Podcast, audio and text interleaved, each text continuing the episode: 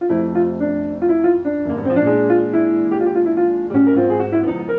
you are back in the Feed the Ball Salon presented by Golf Digest. I'm Derek Duncan, Golf Digest Associate Editor for Architecture, and this is Volume 9 in our series of intimate discussions about golf design with golf architects. Structural architecture in the first decades of the 20th century was largely defined by the work and ideas of four men who came to be known as, unimaginatively, the Big Four Frank Lloyd Wright, Mies van der Rohe, Le Corbusier, and Walter Gropius.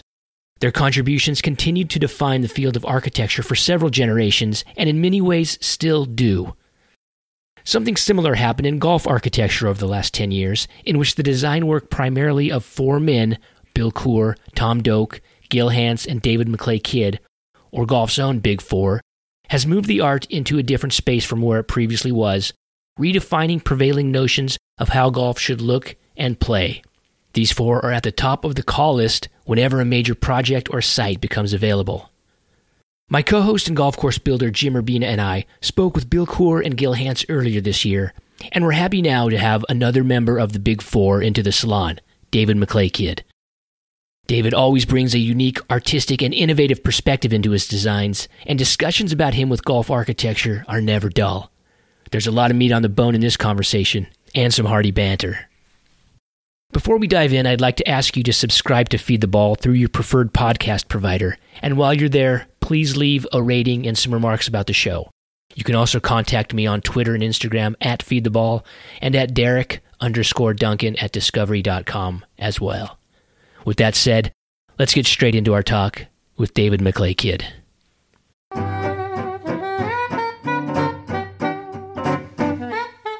You know, Derek, in golf course architecture, I always look back to the past and I often have to judge whether what I'm doing, what other architects are doing, is in harmony with what the Golden Age designers thought about. And one of the things that caught my attention was a was a quote from Alister MacKenzie, and if you don't mind me, I'd like to read that to you. Yeah, I'd like to hear that. And I quote Mr. Alister MacKenzie, how frequently has one seen hundreds of pounds wasted in a futile attempt to reproduce the Alps, the Himalayas, or the Cardinal? Features of this kind look absolutely out of place unless the surrounding ranges of hills which harmonize with them are also reproduced. To do this would involve the expenditure of hundreds of thousands of pounds. How often are attempts made to copy a hole and the subtle slopes and undulations which are making of the original overlooked? End quote. And what I mean, and what, what catches my attention about that, Derek, is that it all goes back to Bill Coore listening to Rod Whitman about how you have to know what to look for. And sometimes when we're busy trying to recreate or draw inspiration from other golf courses, golden age designs that we have seen, we forget to see what's actually there. And some of the original contours sometimes are overlooked. And I struggle with that all the time because I always draw inspiration from the linkslands of Scotland and Ireland. I always draw inspiration from some of the best golf courses I've ever seen, walked, and played. But sometimes, as Alister MacKenzie said, it's all right there in front of you. An original. You shouldn't overlook it. And that's what I think about all the time in our discussions with Bill Coore, Gil Hanse, Bobby Weed. When we asked Bobby Weed about, you know, did he draw, I asked him if he drew inspiration from Long Cove. And, you know, he, he, he, did, he said, you know, I was looking at designing new holes with Pete Dye on my shoulder. And the quote caught me by surprise. And I thought, even Alister MacKenzie thought, why waste hundreds of pounds trying to recreate when sometimes the simplest landforms are all there waiting for you to make an original. I think that's really, really cool. It is cool. Obviously, it always it goes without saying. You know, you a good site, you know, helps that. uh, a good site is important if you're going to see what's in front of you and and play with it. Um, you know, Bobby Weed didn't have anything in front of him, so he had to, you know, he had to dig into the earth and and and mold it and move stuff around. That's an interesting quote, though, and I, have been thinking about this a lot lately. How how important is it, Jim, for architects to have studied the masters and studied Linksland? Do you think is is it possible for somebody to come into the business? with with no knowledge of the golden age designs, having never been to Scotland or Ireland, they've played golf wherever they've played golf. Is it possible for that person to come into the design business and be successful? Would they would they be able to maybe they would come at it with such a unique point of view they did something that nobody'd ever thought of before? Well, I believe me, I think about that all the time. Was my was my ability or the lack of ability of playing golf what Pete was attracted to me for because I, I, I, didn't have any preconceived notions. Was I a better shaper for Pete because I didn't play golf? So I didn't study golf, and some of the things that we're building may have been so abstract that Pete liked it. And so maybe I did a disservice to go and study links golf. Maybe I did a disservice to myself to study the best golf courses of the golden age. I doubt it, but I wonder if all the preconceived notions that I think about have helped me or have not allowed me to see an original and build something like that. But I think you still have to understand the bones of a golf course to know what to look for, if that makes sense. But I can't argue with you that maybe the naivety is that the right word? The the, the ability to not know mm-hmm. would make you better at what you do if you were given the right direction.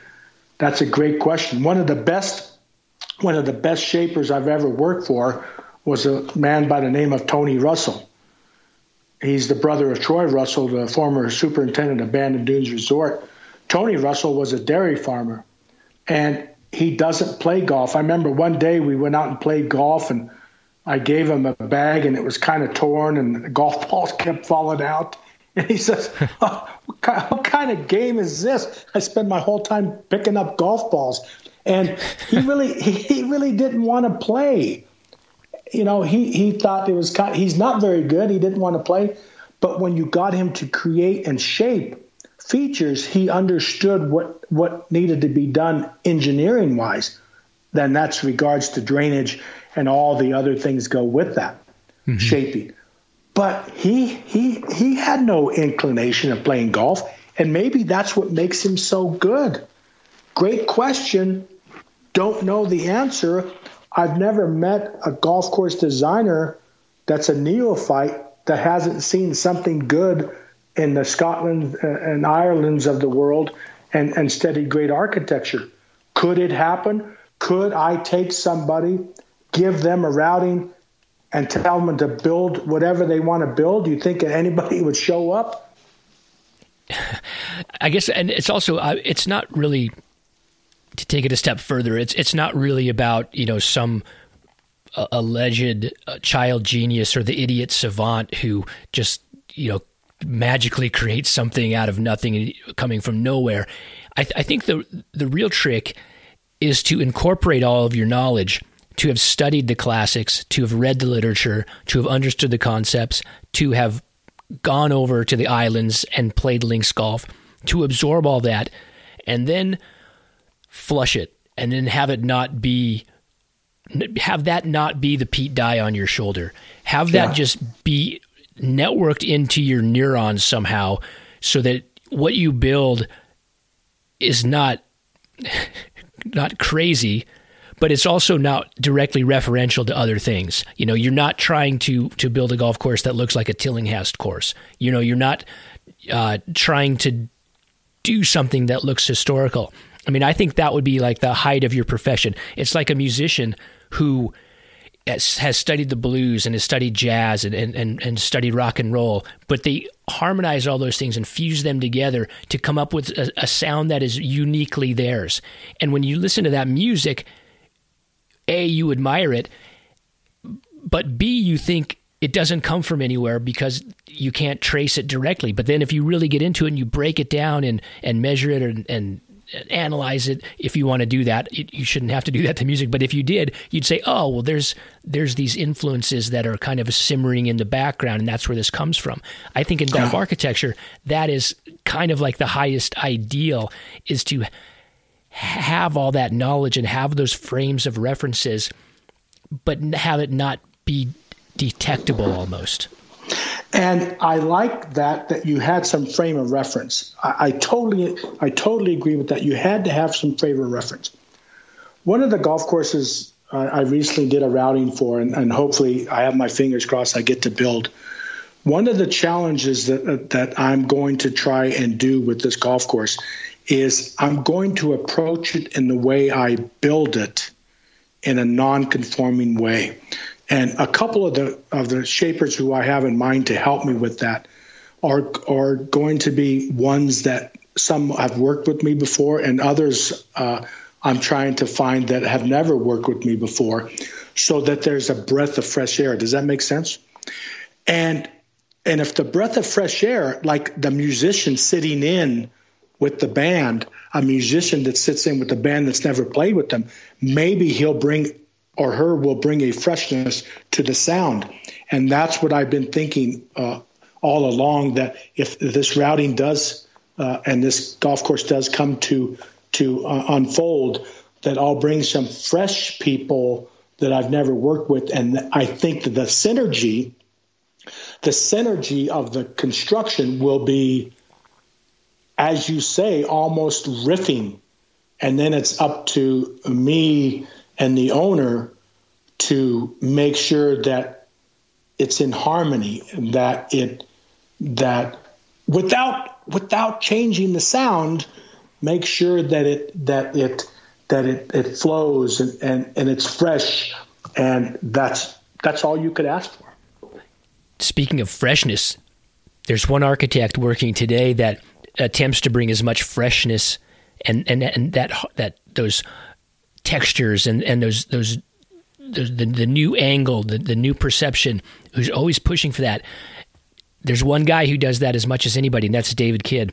And we're going to be talking to him pretty soon. And I've always admired that about him. You know, he he burst onto the scene, Jim, in the late '90s, building the first course at Bandon Dunes.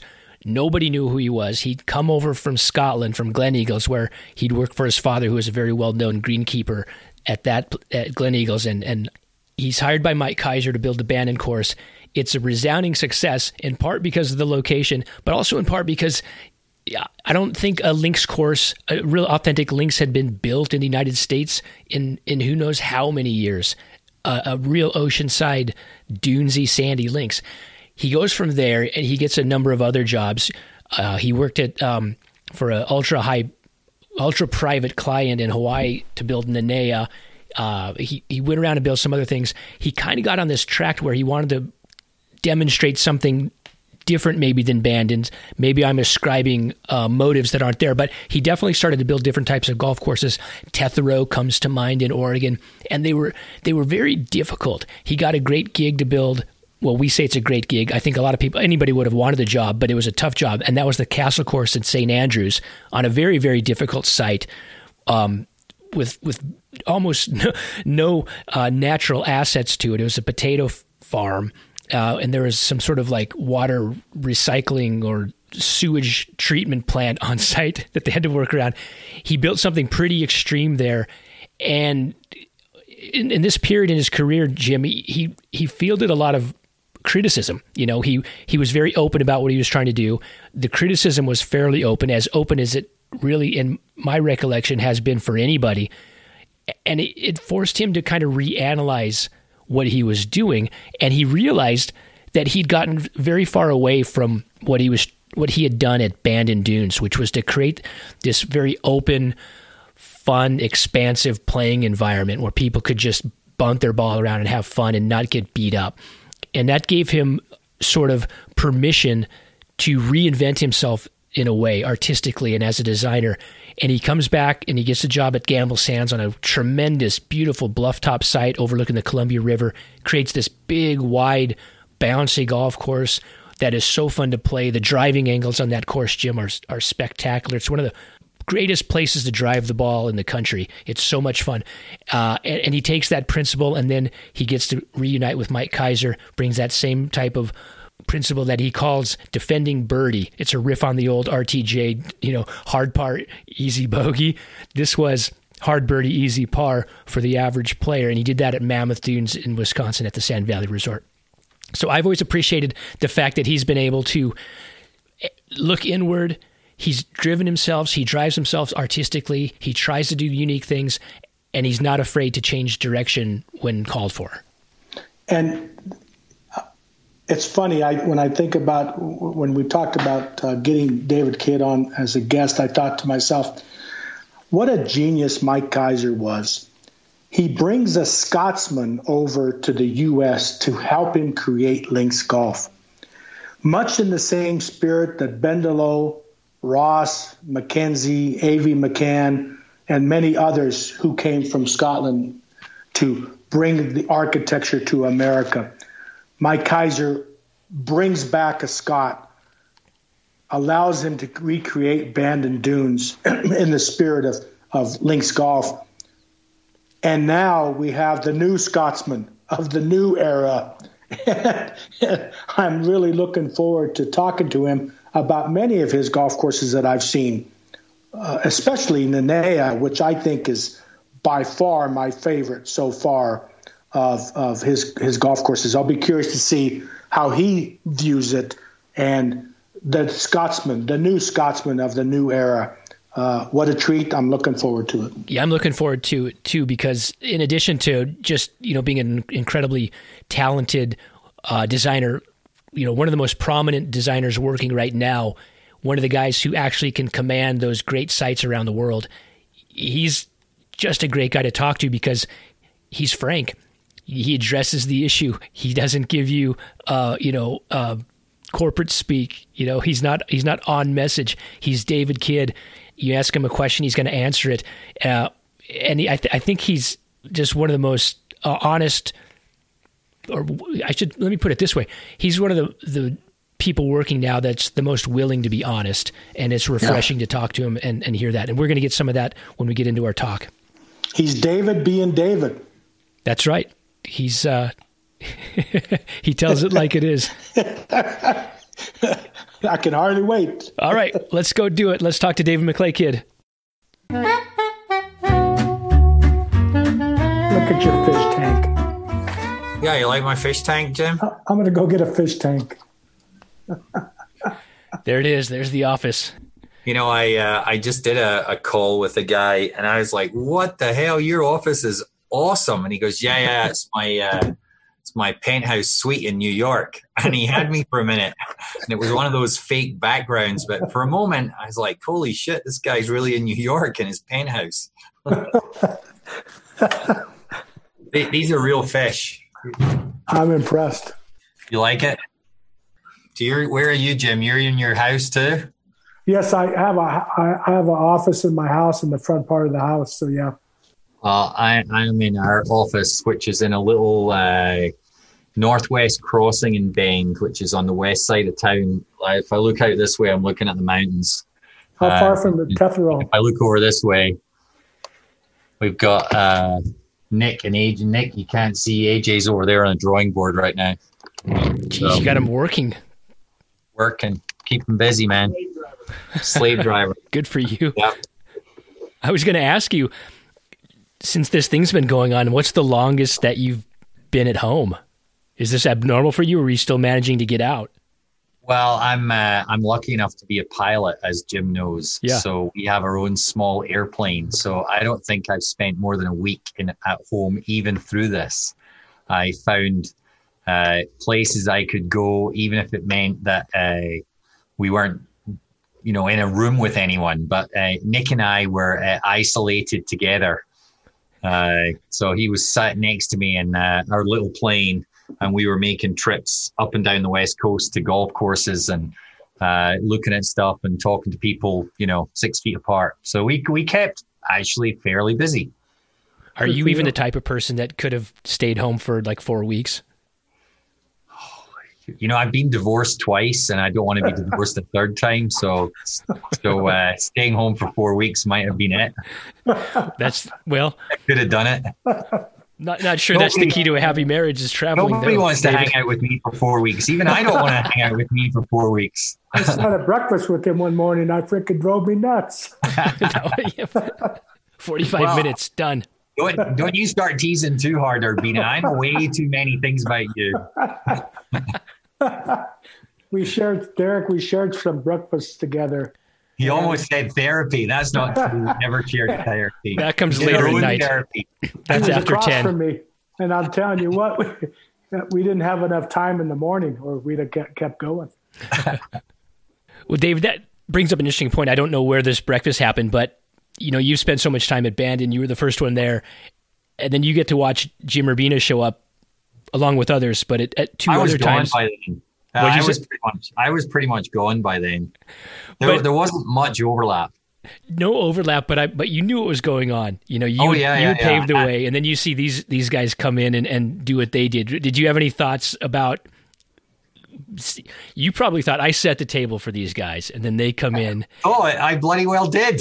There's no much doubt about it. No question. There's no question. Like, see, he, he agrees. I reckon I'm not going to argue with the Scots. Yeah, yeah. If I'd have screwed it up, there would have been no Jim Urbina at, uh, at Pacific or Old Macdonald. They would have all stopped. I'd have, I'd have had the train wreck and the game would have been up. So, uh, you know, I, I did a, a thing with Golf Week many, many years ago uh, with Tom Doak and I, and uh, it was a raters visit at Bandon Dunes. I don't think you were there, Jim, but at the end of, you know, Tom did his talk and it was very in depth and you know, very intellectual, and, and I did mine, and it was more like you know Jimmy Kimmel stand up, or at least I think it is. Uh, and at the end of it all, uh, they had an open question thing, so they asked uh, both of us together. We've got one mic between us, we're sharing, and they asked uh, both of us if you could have your time at Bandon Dunes over again, what would you do differently?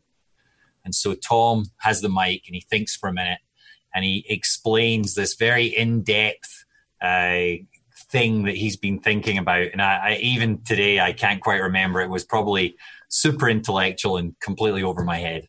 Uh, and then he handed me the the mic, and I said, "I'd have gone second. Yeah, that's the only thing I do different. It's a you know I, I, I had to to claw and fight my way through negativity for four or five years the everybody except Mike Keiser uh, thought that it was doomed to failure. In fact, I'm not sure even Mike was completely convinced, but everybody else was absolutely convinced that a golf course in rural Oregon on the southern Oregon coast that the weather's not great and you won't allow people to drive in a cart and you make them walk and there's not a flat lie out there and you use grasses from the 1800s uh, and greens that will roll at their best at nine, who in the hell is going to come? Oh, and then you hire a 26 year old son of a greenkeeper who's never done anything. I mean, this is doomed for failure. So I was constantly fighting, pushing back on all these preconceptions of what golf is. Uh, and of course, it seems so obvious today, but then it was not obvious. I'm sure Jim would agree it was not obvious. And so by the time Tom arrived with Jim, all those boundaries were already broken. The the dam had bust a little bit, and they didn't have to fight like that. You know, I, I was fighting about really s- simple stuff like, well, how are we going to uh, mow the grass on these bunker faces? I mean, we want to ride on mow everything. Well, that's not the kind of bunker you build on a links course. I mean, it, it's not a parkland golf course. And that was one of a thousand fights I had uh, trying to explain that. And then Tom and Jim turn up and they leave the marram grass growing right in the bunker faces. I, I, think they'd have truly hung me if I'd have tried that. Uh, so he's absolutely, you're he's right. Absolutely, Derek, he's absolutely right. uh, a, a, lot of the the doors that he knocked down in order for us to be successful uh, were were obviously uh, pains for David in those first couple years in construction and growing, and and I don't mean to say it simply, Derek, because I don't mean it in any way. We had our own struggles, but we could we could point to the south. Uh, Pacific Dunes is to the north of, of Bandon. We could point to the south and say to anybody who questioned what we were about to do, well, David did that, and David did this, and David did that. And if, if he could do that, why can't we do what we were proposing? So if we would have been the first on the block, uh, including the crew, the construction crew, including the maintenance crew, uh, everything would have been uh, much more difficult for us. Uh, we thank David with all our with all our possible. Uh, can't pay you anything, David. Sorry, don't worry, Jim. I, uh, I I got paid well enough in the in the years after that. It's okay. But I'm, I'm telling you, it made it so much simpler. But I don't know if David remembers this. We did have dinner just before we started at Pacific Dunes. We had dinner with a construction man, Tony Russell, the famous Tony Russell, at a restaurant in downtown Bandon. And we all kind of toasted and celebrated Mike Keiser was invited, but he declined. So it was David, Tony Russell, myself.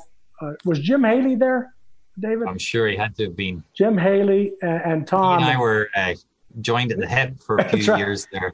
And I don't know why Tony Russell was there. I think he was looking for work, but we all kind of had. Troy a, Russell was there too. That's right, Troy Russell. So Derek, we kind of had this this um, meeting of, of of the of the two golf courses groups.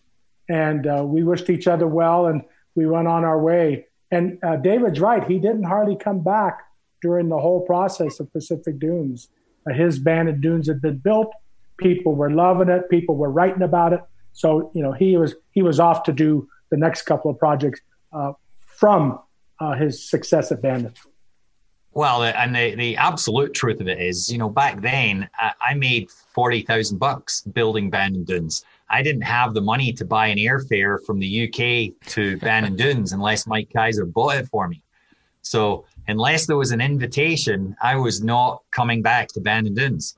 Uh, so that that was probably the reason more than any other. I would probably would have been happy to come back, but uh, Mike had no reason for me to be there, and I didn't have the wherewithal to buy my own ticket. And I was a British citizen at that point, uh, I'm now an American citizen as well, but back then I, I wasn't. So I was coming in and out uh, on a business visa uh, that lasted 90 days, I think. So uh, the, the, the, nuance of the story is always interesting. Uh, you know, the, the overlap, I'm often asked, what was it like when you were building this and Bill Coore was doing that, or I was building this and Gil Hanse was doing that? There, there's, at least to my experience, there's less overlap than people think they they think that there's all this sort of kumbaya and the, everyone's together and uh, no. I, I, haven't found that to be overly true. There there's no. at, at best there's a healthy respect and a healthy rivalry, uh, and at worst, you know, that there's a desire to uh, make sure you're the best. And Derek, don't be fooled. There is a rivalry uh, your job is to is to believe and, and tell the owner that you're gonna you're going to do better, better than the last, uh, better than the last golf course he visited, better than anything he's ever seen. Uh, you know, we're always trying to do better, uh, and uh, the, I and in the case of David and I, we will always have the rivalry to to do something different, to outthink David and, and some of the things I think about I'm sure David feels the same way about others that he has worked with. Sand Valley, uh, you name it, wherever David has gone.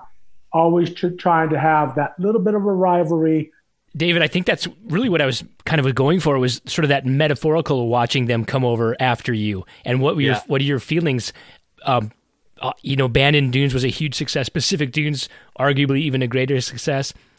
Uh, Old Mac was this really kind of cool experimental model that had never been done before in the modern age. I'm, I'm wondering, like, what when you see this place that you have such a connection to that you helped get it off the ground, you launch it, and then these other guys come in on on this property that you helped develop, and you see them get to do it. You must have really wanted another bite at that Bandon apple. Oh hell yes, and I, and I did try. I mean, I, I tried to to get that, uh, but Mike uh, stayed true to his vision of of bringing different talent in and twisting the uh, the story. You know, whether it, even though uh, Jim and Tom worked on Old Macdonald, you know, the the mantra was different. The, the client's brief, I guess, changed so that they got something very different out of it.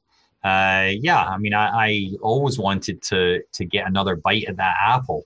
Uh, I looked at what Jim and Tom did at Pacific, and I marveled at it. I mean, I, I thought it was, you know, they they took what the basis of of what I had proven to work, uh, and they they were able to go so much further than I was able to do. And would I have gone that far even if I could? I'm not sure. Maybe I couldn't have done. Maybe maybe they saw things I didn't see. Uh, you know, as the son of a greenkeeper, uh, I had a very polished view of what golf was. Uh, I saw golf in the model of of the Scottish links courses that I'd grown up on, uh, and Tom was probably more influenced by this more rugged Irish links look that's less manicured and more naturalistic, uh, and that shows through to me in what he did at Pacific. Uh, you know, I, I waited 20 odd years to get to build another 18 hole course for for Mike Keiser. Uh, but it was probably worth the wait because I got to build uh, Mammoth Dunes and I and I got to go second. Second, yeah, that's really really valuable. You know, I got to see everything that Bill and Ben had done, and see everything that worked and everything that didn't work so well. And I had the entire construction crew that had been working on his course now at my disposal. I mean, it was like the difference between building an army or inheriting one. Uh, and when you inherit one, you can win wars. And I'm sure uh, the accommodations were a little better at night too. The, you know, Bill likes to tease that he's always first to get somewhere and there's nowhere nice to stay. And I don't know why he does that because we've all been there. You know, we all get to be the pioneer at some point in your life where you're working on a project with nothing around it. Uh, I've done plenty of projects where there was nothing. Uh, you know, I was asked just recently. Uh, I did a uh, an interview myself and Josh Lesnik uh, talking about the genesis of Bandon Dunes, and Matt Ginella asked me what my average day looked like, uh, and there was nothing out there. There was no, there wasn't even a road.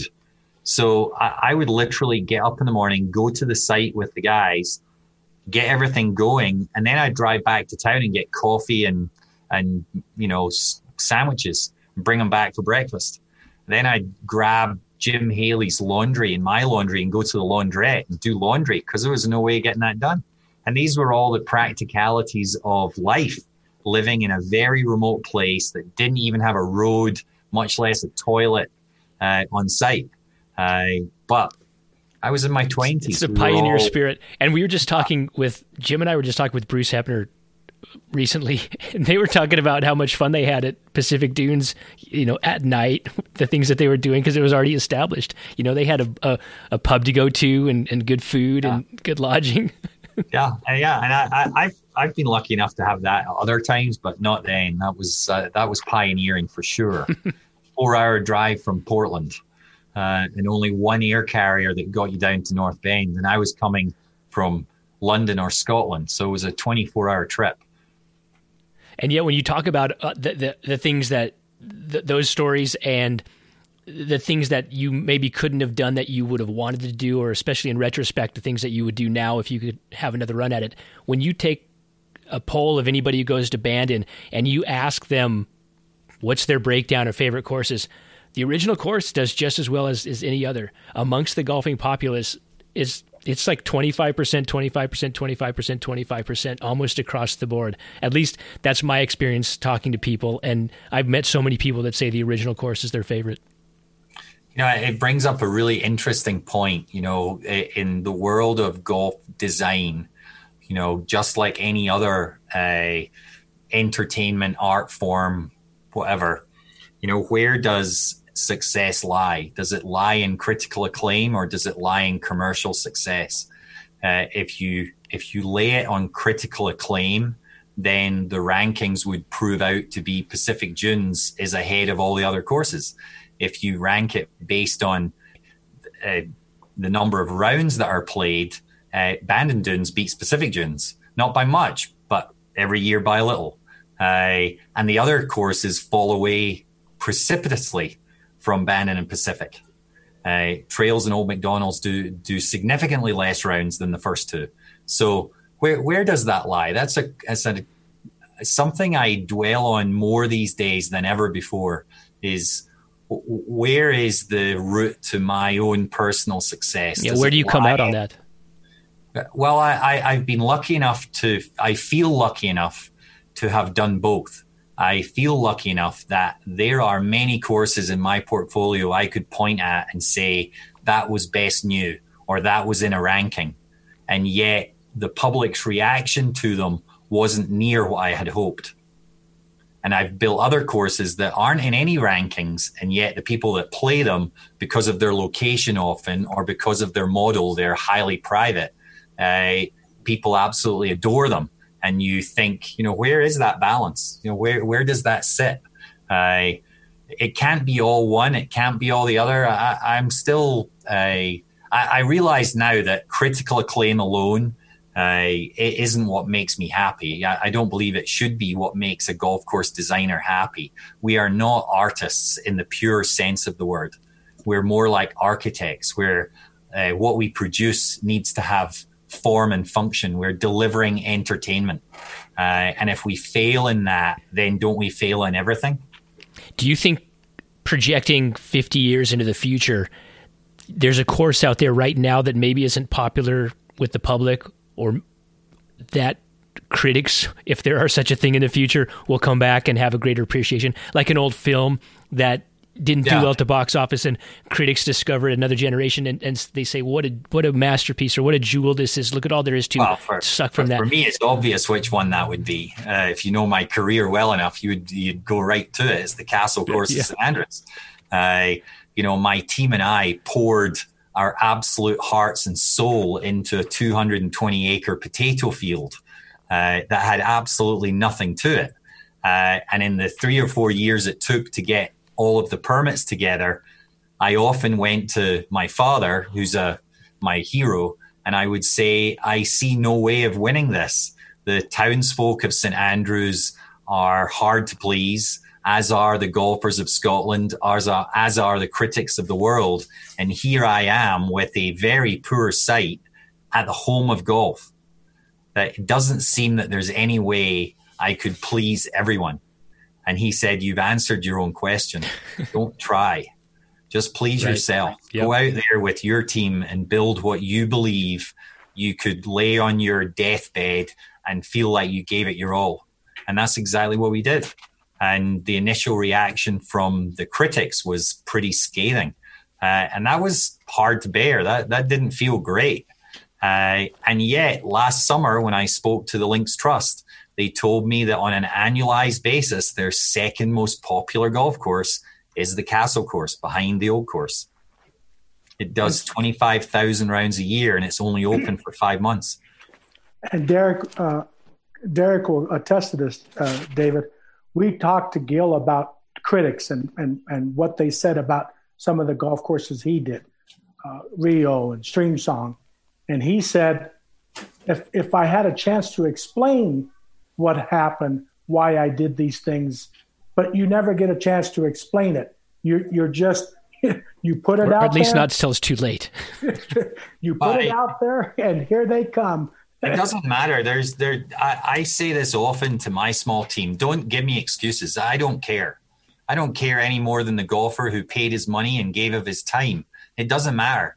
Don't tell me that you couldn't build a better hole because the client didn't have enough money or the permitting didn't allow you to do A, B, or C.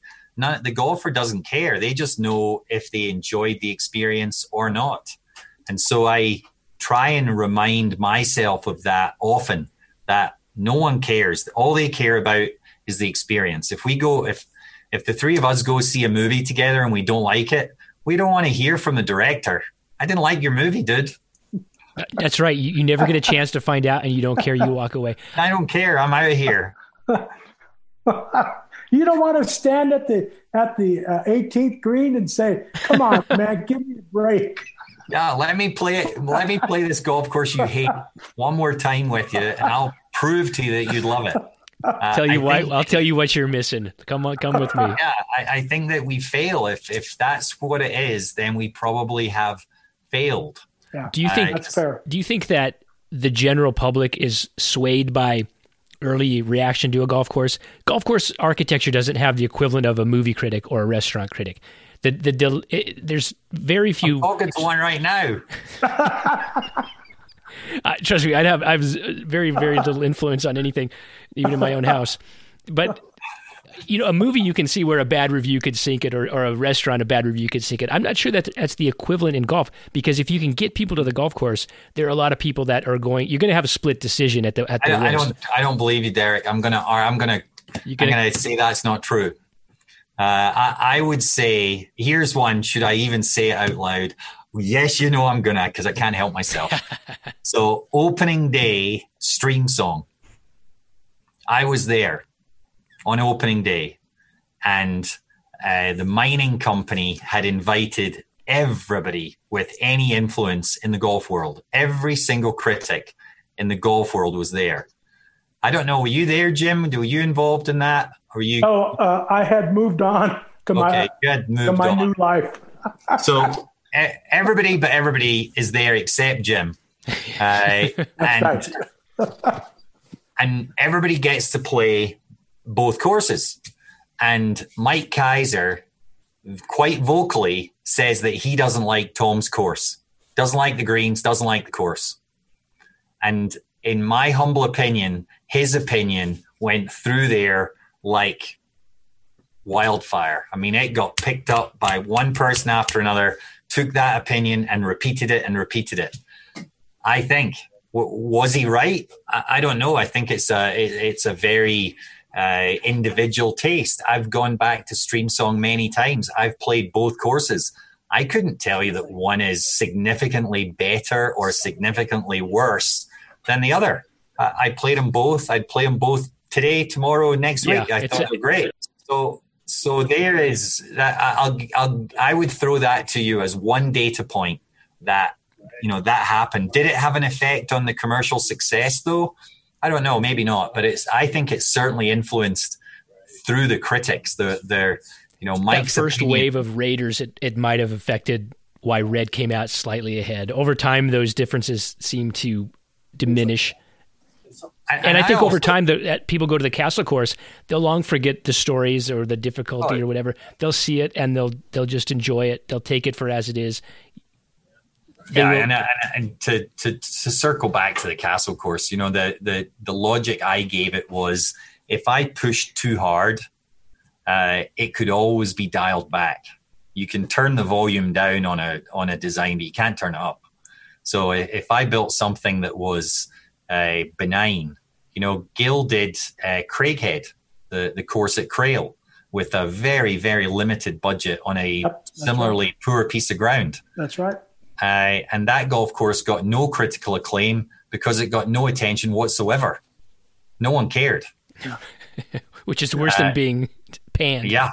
Yeah, that that is the worst of all. Is you don't you don't even get slated, you get ignored. yeah.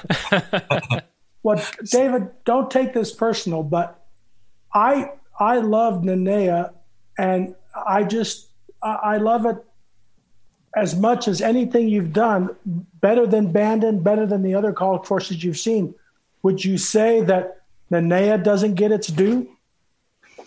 Uh, well, the, the, Nanea is a very interesting point. Nanea is a course on the big island of Hawaii that I got the opportunity to build for Charles Schwab and George Roberts about, well, 15 years ago. So maybe five or six years after I did Bandon they have a very private membership and they uh, shun all publicity.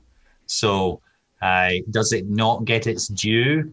Maybe not, but it's not because uh, people don't want to get in there. You know, I, I often get calls from uh, people in the, the media asking if I can get them on that golf course, uh, and I'm not able to. I, I can't even ask uh, because the club don't want any publicity whatsoever.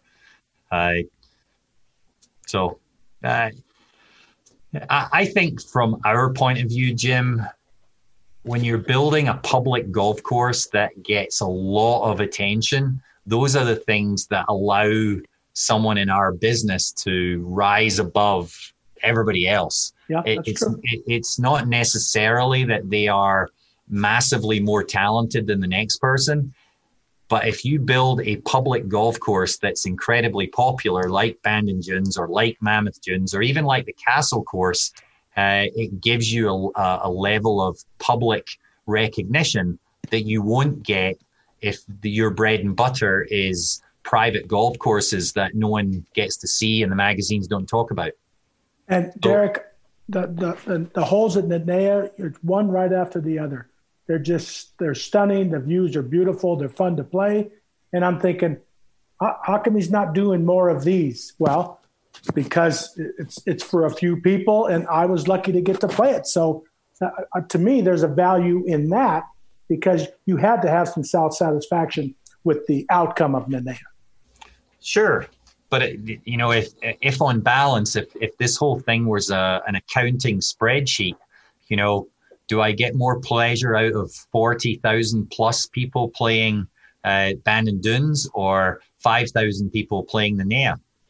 That's easy. You know, yeah. forty thousand people playing Bandon Dunes is a kick. It's been open for twenty years. That's a that's pushing a million people. Uh, the, the courses that that have that many people going through them, especially when they're just, you know, an average guy who's who's getting to play something that's world class. I mean, Bandon Dunes could easily be, you know, the the Cypress Point or the Pine Valley of the West Coast if Mike had wanted it to be so, uh, and it would be him and a few of his friends. Fair, uh, that's fair. Doesn't mean that we wouldn't have still built exactly the same golf course, but no one would know who we who we are, and not those tens of thousands of people wouldn't have had the pleasure of enjoying the southwestern Oregon coastline. David, you're one of the the lucky ones. I, I, I call it that is really in the running for great projects, great properties, even uh, places like the the course you're working on in Utah now, where you get a chance to like take it down to the studs and, and rebuild it. I, as far as I know, you really don't do a lot of master plans, a lot of restoration, um, pure renovation work. It's more kind of being creative and being able to build what you want to build on a site. You've you've been fortunate to be able to establish yourself to the point where clients trust you to do that. Is that by choice, not to yeah. get into the historical kind of side of it? Yeah, that's that's yeah, I would say that that's by choice. It doesn't mean that I wouldn't do it, but there are others out there that specialize in it far more, like Jim, like Gil Hanse. Uh, the the new uh, projects, greenfield projects that right. you're doing from from nothing, uh, require a lot more effort, uh, take a lot more time, uh, and for me are a lot more rewarding than a historical audit and renovation back to something. Uh, even the projects that we're doing that are effectively remodels, uh, I have two or three simple questions I ask myself before we take these projects on. The number one thing is uh, Does this site uh, have further potential in it? Uh, the golf course that sits here today uh, worthy of the site that it sits within? Uh, and if you look at the project you're you're mentioning in southern Utah, it's an absolutely phenomenal site. I mean, the, the surroundings are breathtaking, but the golf course that's there is is somewhat underwhelming. Uh, and I think the site is is deserving of something more uh, suited to to the landscape it sits within. Uh, and, so that's the number one most most important question. Uh, and then the next question is, you know, who who is my client? Is this client going to allow us uh, to take the potential and actually achieve it? Uh, and sometimes they're not. They they want to tweak at the edges, and they've got very specific ideas of what they want. So for me, the perfect uh, a brownfield project is one where there's a potential that can be gained and a, a partner, a client that wants us to maximize it. And those are almost as much fun as a completely greenfield build. They're certainly a lot faster because you already have all the infrastructure, you have all the permitting, the costs are so much less. So that that stuff is really interesting. The historical remodels, I really haven't done very much of it at all. Uh, and you know, maybe it's maybe I will in the future, maybe I won't. Uh, if I can keep building new, new works uh, or something like it, I, I, think I'd be happy. I'm sure the, the people that do specialize in that are glad you've taken that that path for now. yeah, butt out, David. Butt out, would you? it's all yours, baby. but you know what, David? We got in. We got in a. Uh, we didn't get in a, too deep of an argument, but we we discussed template holes. And you were like asking, why would you want to copy what something had already been done? And I said, well, we all draw inspiration from the Redans of the world, the Shorts of the world, the Alps. These are all template holes that I'm talking about, Derek.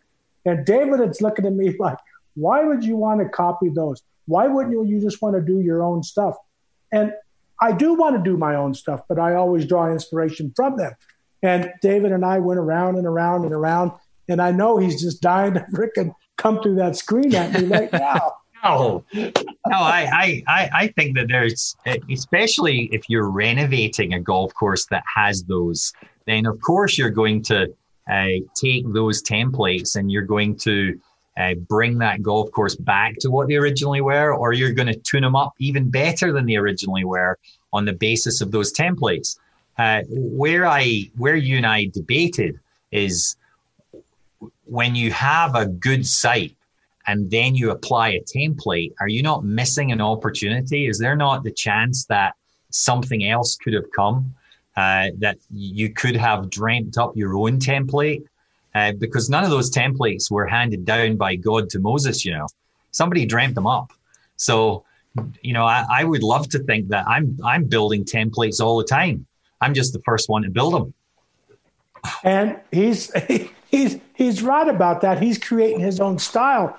But I was mentioning to David, I thought, you know, David, it's be really a good punch bowl green right here. and that's how we got started it was, why a punch bowl? I mean, but I have to ask you, David, did Gleneagles have any inspiration for you when you laid out Bandon Dunes? It it did in terms of you know James Braid, who did Gleneagles. It was probably his finest work when he did the Kings and Queens course at Gleneagles. Uh, he laid down some simple markers that are as valid today, even with our equipment, as they were 100 years ago when he did it.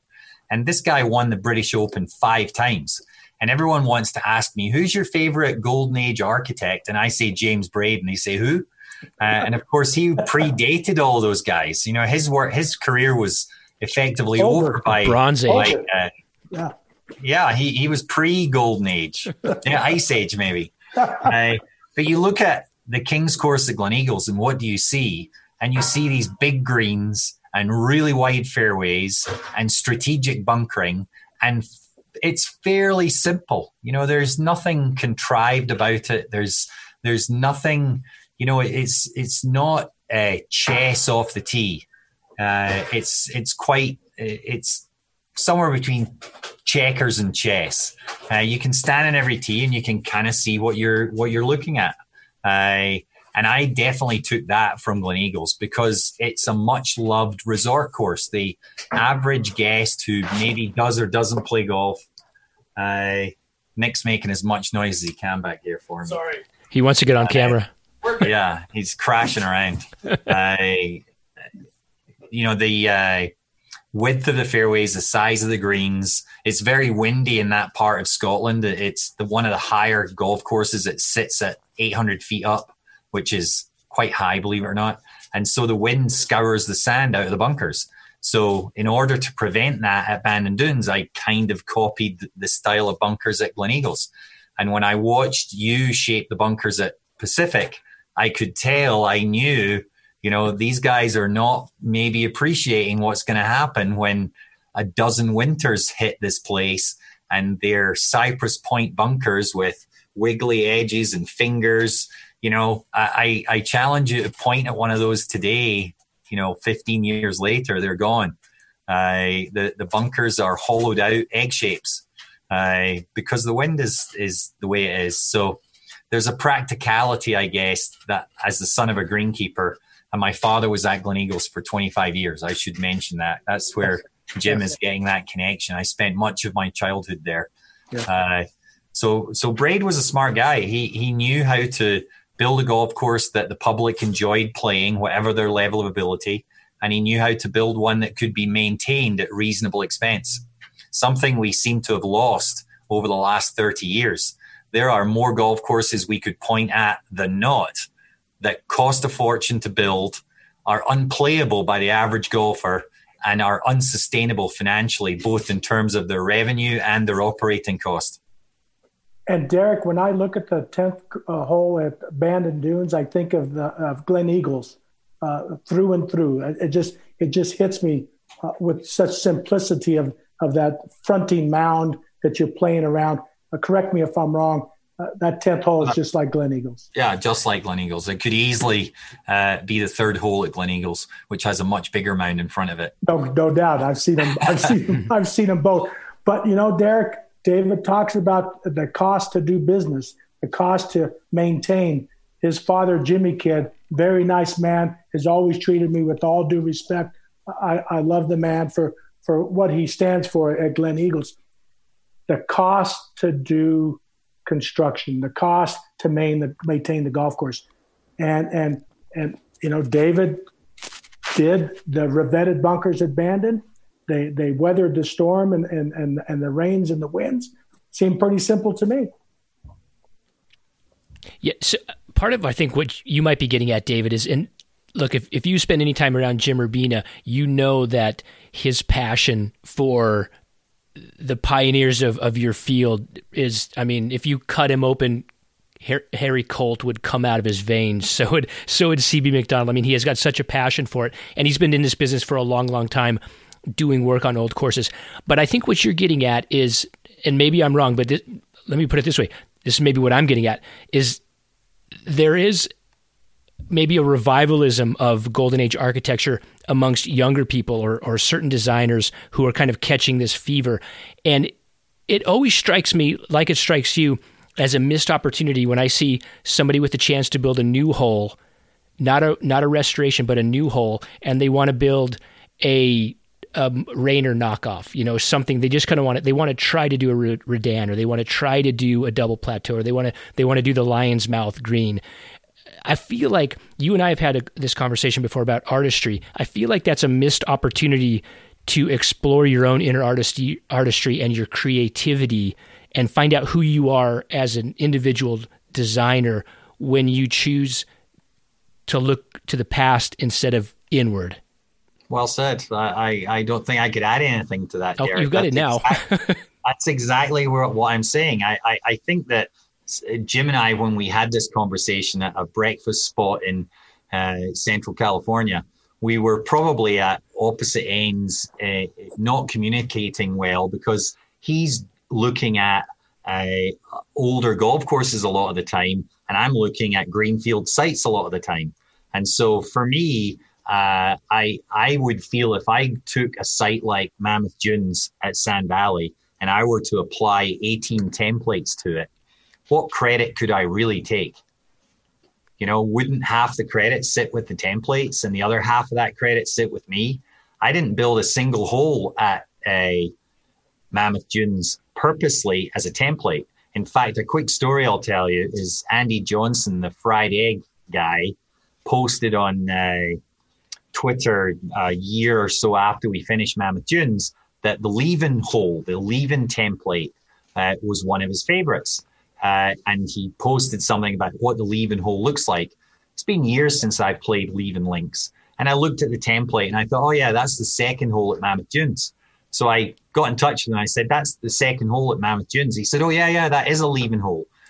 I had absolutely not the slightest thought in my head about building a Leven hole when I built that hole. That's just what that piece of land inspired me to create. It had nothing to do with me thinking through a battery of templates and applying one. It just so happened that the basic formula of a Leven hole happens to coincide with that particular hole in a loose way. Sure. And, and I guess there's another conversation there that the, these template holes are they really a hole or are they uh, a loose a contrivance, uh, uh, not contrivance, uh, a rhythm, you know, to a hole, the the foundation, if you will, and then after that you're headed in some often completely different direction.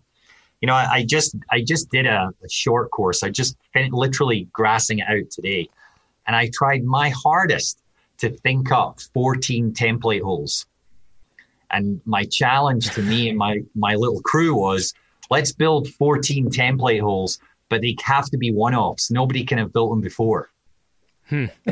so they they have to be fundamentally like you could replicate it. There's obviously a way that you could take this idea and replicate it on different sites, but you're not allowed to build the lion's mouth. You have to come up with other ways, other simple things. So to give you an idea, uh, we built a horseshoe green at Mammoth Dunes, a complete horseshoe like this. You can hit the drive to one side or roll all the way around. And I said, you know, I loved that idea. It was so cool. But that won't work on a par three because the ball isn't coming in at a low enough trajectory to actually make the loop, right? Because it's coming in yeah. with an eight iron, nine iron wedge. So we said, okay, let's turn it into a corkscrew. And we'll take the horseshoe, we'll actually lift one side of it and racetrack it downhill, but in a horseshoe. Now, if there's another hole like that, I sure as hell don't know about it. But could that be a template? Of course it could. Yeah. Yeah. Now you just and put you that could, out there now. You just put that out into the atmosphere. Well, the, we built it. It's grass. So anybody that wants to copy it, go right well, ahead. you got there first. But Jim, what you did at, uh, I'm curious to get David's thoughts on um, what you did at Old Macdonald. I mean, that was obviously inspired by template holes. Yes. That was the theme.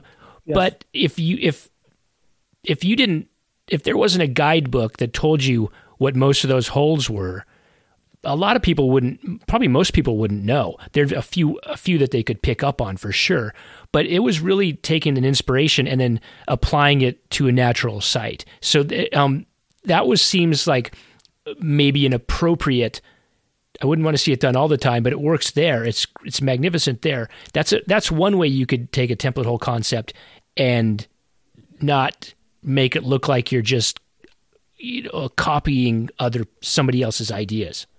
Well, for example, the short at Old Macdonald. The only thing when uh, Tony Russell and I uh, built that hole, the only thing that resembles short is the yardage 155, 1, 145. And it, it does it, it has three distinct pinning locations left center and right which uh, Charles Blair Macdonald always talks about in the short. But after that, it was total creativity. How could you get the ball from point A to point B to point C? And so, loosely based on short, because it was 145, 155 in yardage, three distinct pinning locations, but it looks nothing like any of the Macdonald and Raynor uh, short holes th- that they produced. So, yes, we were allowed to have creativity. Mike Keiser, first thing he asked me and Ken Nice in the walk around, how big is this screen? I don't know, uh, Mike. It kind of fits the fits the setting. got the Pacific Ocean in the background. It, it fits the scale. Well, we end up having eighteen thousand square feet of entertainment, fun. So drew inspiration, didn't copy it exactly, nor did we want to. So I didn't mind doing that. It, it was it, it, was fun to play. Uh, David, I don't know the last time you played uh, Old Mac uh, did you say to yourself, "Oh, this is the short at you know whatever"? You know, it's funny you asked that. The last time I played Old Macdonald, which wasn't that terribly long ago, within the last six months, uh, I purposely looked at the card and looked at the the names on the back so that I could figure out which uh, template was being attempted. Uh, and some of them are pretty close. I mean, you can look at uh, the road hole and you're like, okay, I get that. I mean, there's bunkers on the inside and the greens you know, hard lifted and on a diagonal. But the Cape hole, and I can't remember which holes these are. Number uh, nine. Uh, you know, it, it, I would not have had any clue. You could have given me a week and I wouldn't have pegged that. But I would like to add, though, that the reason that Old Macdonald surely ended up as the template golf course was uh, primarily because it was a weak piece of land in comparison to the rest of the pieces of land compared to the other three courses that were there at that time. Most of Old Macdonald's land was relatively flat on the backside of a big dune. And then, two, as the fourth course, uh, and on the heels of three out of the box successes, you know, Mike could be a little more.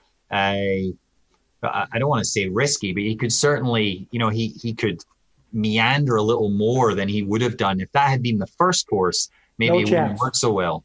No chance. so I, I I think particularly because it wasn't the greatest piece of land, it was genius that whoever it was came up with that idea. Mike uh, Keiser. And, it was, and it was well executed. Yeah. And Derek, the only green that's at grade that was natural was number nine, the Cape. Nine green was the only green built at grade.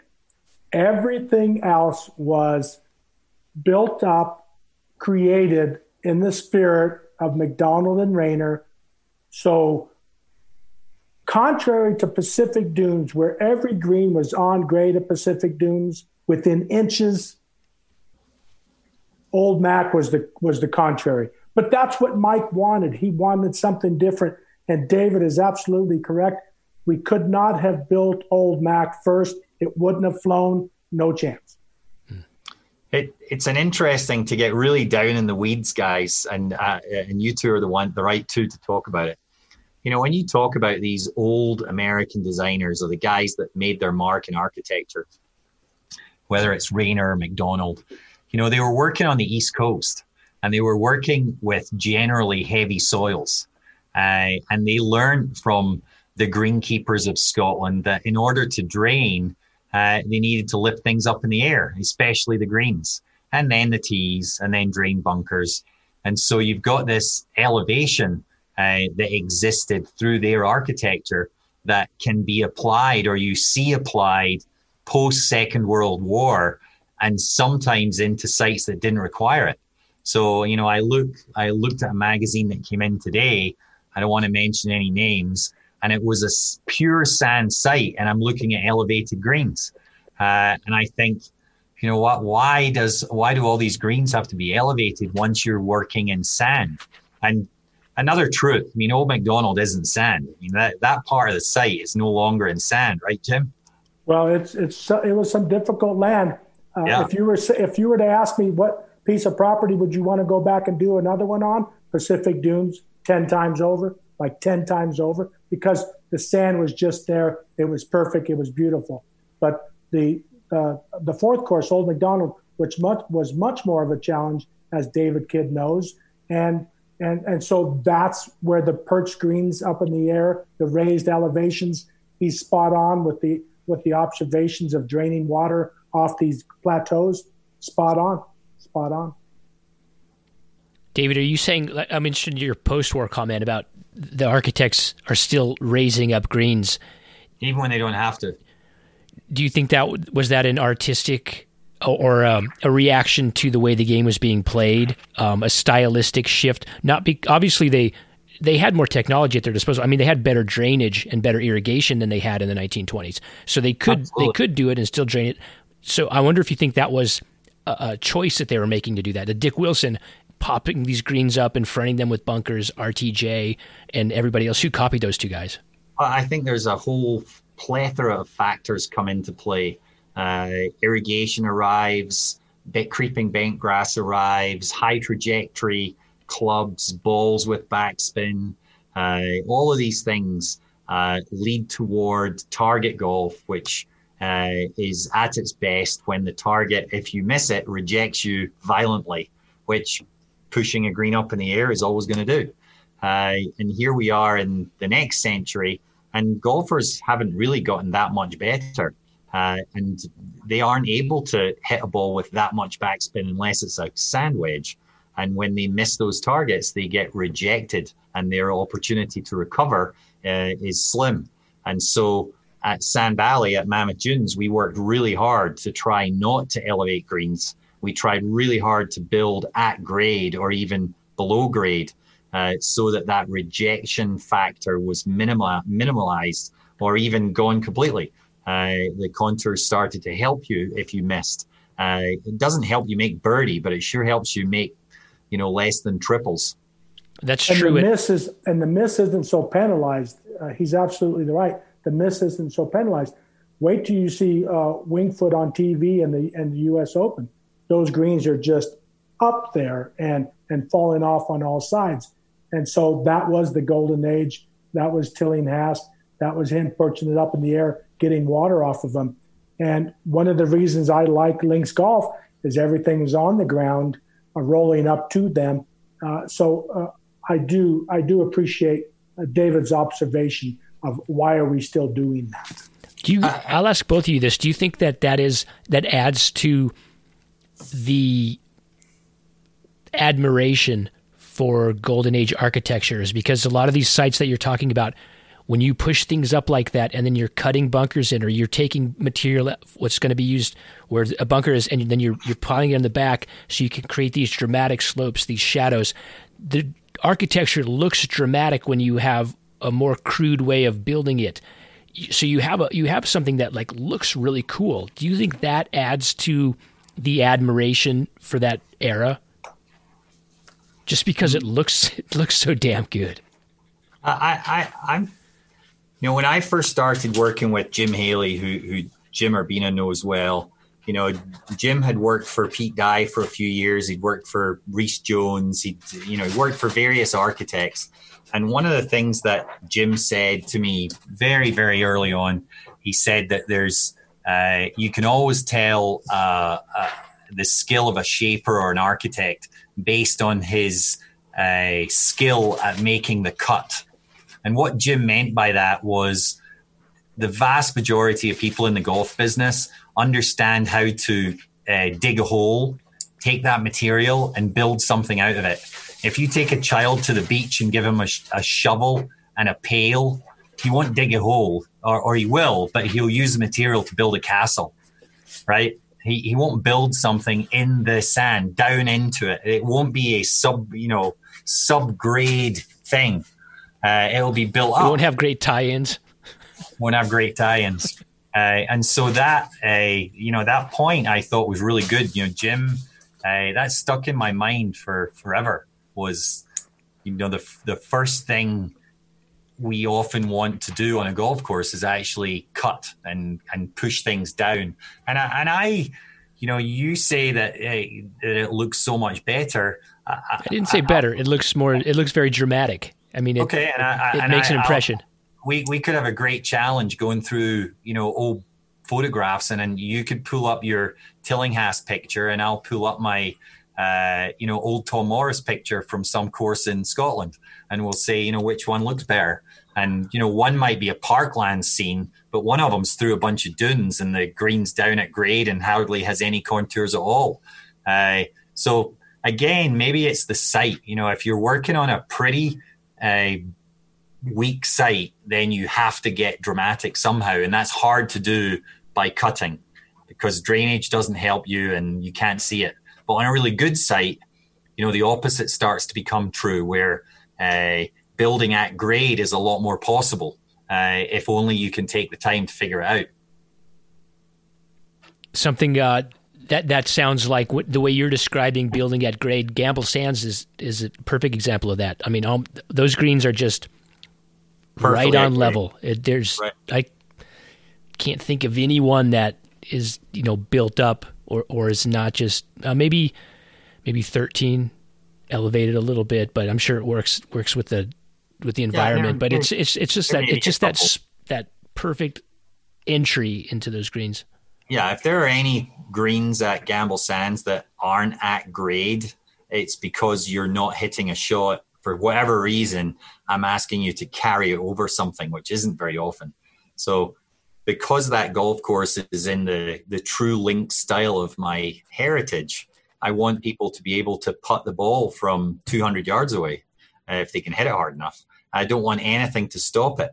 I that those opportunities are rare. I mean, I, I wouldn't want anyone to think that I'm any smarter than anybody else. I mean, you can't do Gamble Sands on a site that has heavy soil. You can only do it on a site that's pure sand. And in this case, pure sand in the desert. So it doesn't even rain that much. You know, you, you couldn't have done that with Old Macdonald. It wasn't pure sand and it rains 100 inches on a good year.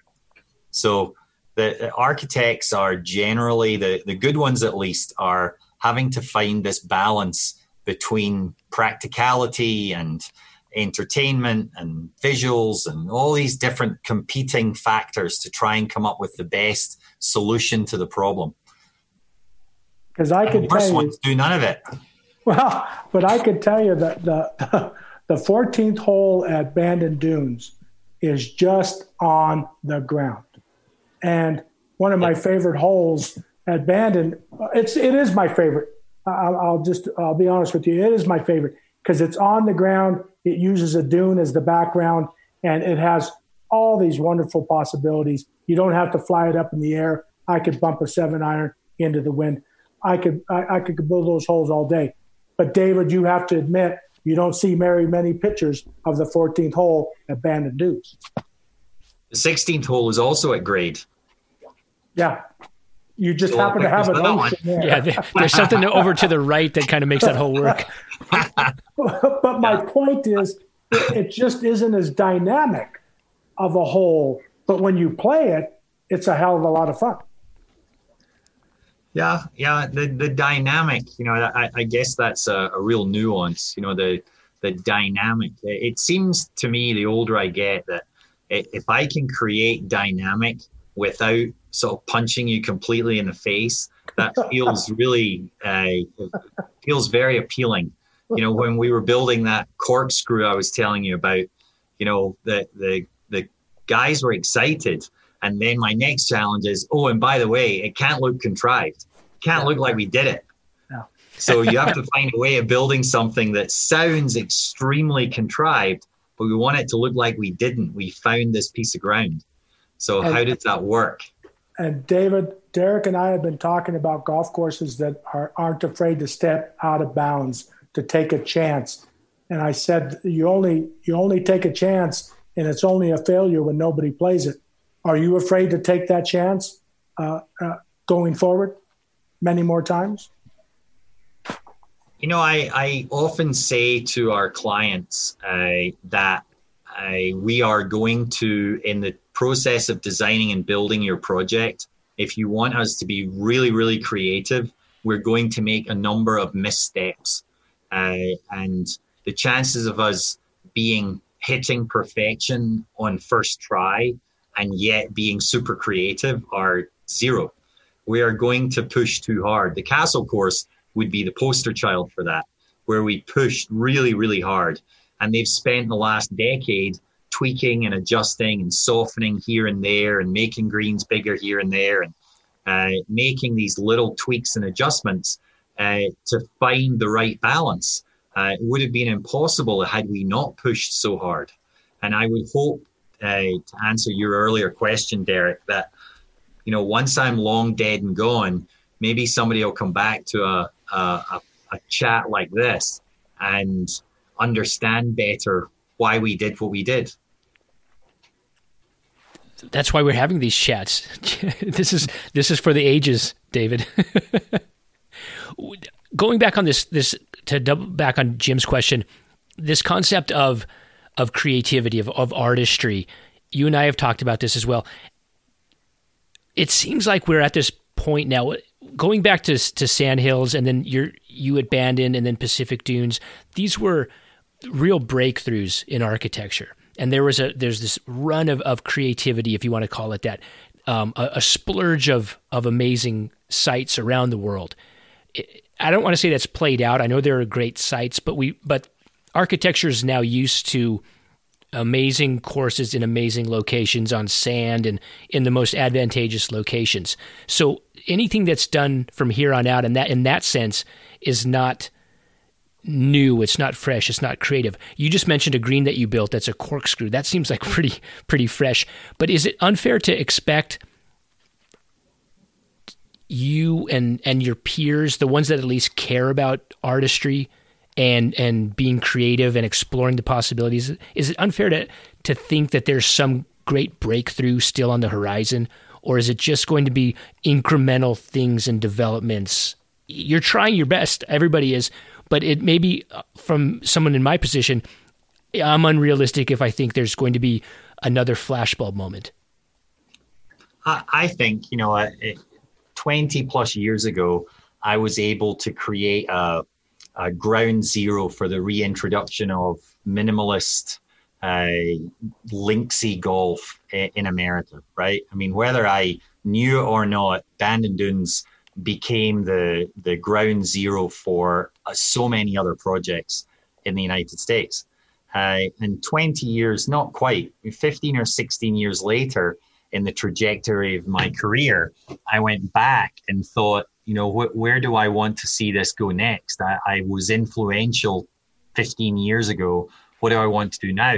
Uh, and in 2013, something like, no, even before that, maybe 2010 or 11, I started to think about, you know, golf and playability and fun and enjoyment. And I, if you go back and read many of the interviews I did back then, uh, they talk about it. No one else was talking about it. They were still looking at the hardest, most challenging golf courses.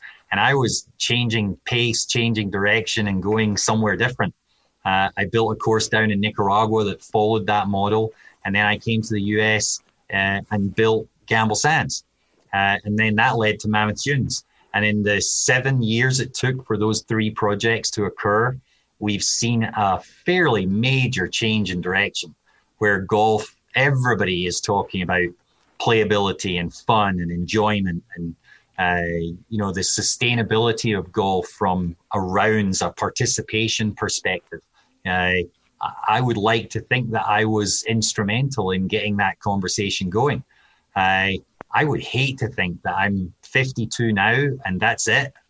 I think there's many more things will happen. There's going to be more shoes that drop uh, in the coming uh, decades. I don't think golf changes uh, quickly. I think that it's probably something we can measure in decades. Uh, and so in my 50s, I'd expect to be part of at least one or two more shoes dropping or uh, epiphanies arriving of, of me or others doing things where you think, wow. Uh, and I, I think I, I, have the bones of what I think the next one's going to be. Uh, and, and I don't think I want to tell you right this second. Uh, we already have two projects uh, on the tables that are going to try and do it. Uh, and we'll, we'll see. Circle back in a couple of years though. We'll see if I if I go anywhere with it. You're not very good at holding your tongue. Maybe if we just wait for a, a minute or two, You'll spill the. Not this time. well, you know, Derek, the, the sad thing is, it's not the sad thing, but the truth is that you want to try something different. You want to uh, uh, step out of the out, out, out of bounds. You want to go over the property line and and challenge and and and and see what people will think of what you're doing. But as Gil said in our in our interview, he's at his point in his career where he's willing to do that. Uh, I'm not so sure that the next group of people coming up, whether it's the people who work for David or the people who work for Gil and Bill, uh, if they're going to explore the, the next boundary. Or maybe David is, is just a couple years away from showing us what he has. The problem is you're taking a chance. And if nobody shows up and nobody plays it and the owner is dissatisfied, then that chance that you took uh, is all for naught. Well, it, it, I agree with you. The, the hardest thing is finding uh, an owner who's willing to give you that chance. Uh, and then you have to have uh, some degree of confidence that that's going to work. Uh, you know, my argument at Gamble Sands in 2012 when I built a golf course uh, that is uh, leans towards the average player rather than the uh, uh low digit handicapper. The logic back then was if you can't get the very best golfers to say this is a tough, you know, challenge, then no one else will come. Agreed. Uh, and I argued back then that we were three hours from Seattle. No one's coming anyway, uh, unless they really, really love it. And so if the average guy just comes, plays once, loses half a dozen balls, buys a shirt, and never comes back, that will be ultimate failure, no matter what the best critic or the best tour pro says about it. It will be all for nothing. Uh, and so I, it was easy to convince that owner uh, to let me build something for the masses uh, and see if that would work. Uh, in the end, I mean, I, I don't want to. It, it's a it's a lot of money that we get to spend uh, of our our clients' money, but very often it's a very small amount of money in their world, whether they're hotel developers or real estate developers or just high net worth individuals. The the golf course is often uh, it costs less money to build it than it did to buy the land, and so you know, if you really, really screwed up, you know, and he's got the permit and the irrigation's in and the maintenance facility's done and the clubhouse is there, if I really screw up, they'll, they'll hire just call Jim, Jim Urbina. Urbina. yeah. As Bill Coore called me, the big pink eraser. I'll I'll be right over. Jim does bring up a good point though about uh, in the topic of creativity. David, this has been in your kind of your playbook since the beginning. You know, I think that's the kind of person that you are. You want to drive yourself. You you you don't want to stay in the same place. You want to come up with new ideas. Gil mentioned it to us. He feels it's an obligation to to experiment, to push the boundaries, whatever term you want to call it. You all you both have earned that though. You've gotten to this place in your career where where people will listen to you. A, a client, an owner will more likely afford you that opportunity. I always wonder I think I think I'll, I'll, compare it to the restaurant scene. You have all these great chefs that are trained. They're Michelin starred restaurants. They're European trained. They worked in the finest restaurants. They've opened their own restaurants. It's the it's high cuisine. It's great. But oftentimes in whatever market you're in, the most interesting restaurant is from the the chef who comes from Peru and you've never tasted that cuisine before and he just opens a little shop, a little restaurant and it, the food's so dynamic and it's new and everybody wants to go there. It's these outside influences, these young people or, or, or, somebody with a completely outside of the box perspective that comes in and provides something that the public didn't even know that they, they were missing. I don't I wonder if that's if there's an equivalency there in golf architecture. Are there young guys who if they could even get the opportunity in the first place, be willing to bring in some kind of outside perspective and create something that we haven't seen before or is so accented that it seems fresh? Or are the guys that are in that position right now have they been trained under the Gil Hanses and the Tom Doaks and the Bill Coores where I don't know that they actually have that exotic create creative mindset to bring into it. So I, that's not a question, but I think about that. I wonder if the if the sort of the layer right under you, David and Jim, what what would they do if given the chance? Would they be willing to take that risk, just as you asked, Jim? I hope to hell they are. I hope to hell they are. You They're, kind of think they, like, if why are you in this business if you're not going to swing for the, yeah, you know, yeah, take you're your not cuts? Swing for the fences. What's the point?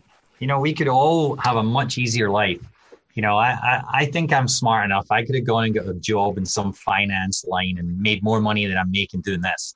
Uh, I do this because I passionately love it, and I want to build stuff that the peers I respect look at and go, oh shit, that's good. That's really good. Because I do that to them. I go look at the stuff they've done and whether I love them or hate them, uh, I look at it and I judge it and say, it's probably really good, you know, or it is really good. I, I, I love the thought of our profession being art. And, and if art stops trying to develop, then is it, it's not art anymore right? It, it has to keep moving forward and change direction and twist and turn. Uh, and if it doesn't do that, then it, it, it just becomes a job. It's just engineering. Uh, and so I, I guess that's why I feel so passionate about the template hole discussion is I see that potentially being uh, a reduction of the art that's involved in our business. uh, and we talked about it at length earlier. So uh, they're really templates in a very loose way. They, they they can be massively adjusted, and and that's where the art still lies. But uh, the art in it is incredibly important to me, and I think for the golfer that it's not talked about often enough that golf is much more than just a mere sport of hitting a golf ball. For the average golfer, there's an interaction with a landscape that isn't talked about enough, isn't appreciated by our profession. That if that landscape isn't speaking to that golfer, they it lacks something. They they don't get that pleasure uh, synapses tickled the way they would do otherwise. Uh, and so it's incredibly important for us to do that. And that's where the golf courses that have been built in the last 20 years are so multi-dimensional. You know, I've often described the golf courses from Bandon Dunes onwards like oil paintings rather than watercolors. And I think the golf business in the uh, 70s, 80s, and early 90s was a bit more like watercolors, and now it's gone back to oil paintings. So much, so much texture, so many layers, uh, so much more intriguing and interesting so many more things to pick up on each time you you view and enjoy that landscape that you don't see when you go play you know a golf course circa 1987 that's got 120 bunkers and 15 ponds and is bright green grass everywhere. It's very generic. Very boring. Yeah. Sorry. But you see derek i think david could agree with me or not. Our dilemma in creating works of art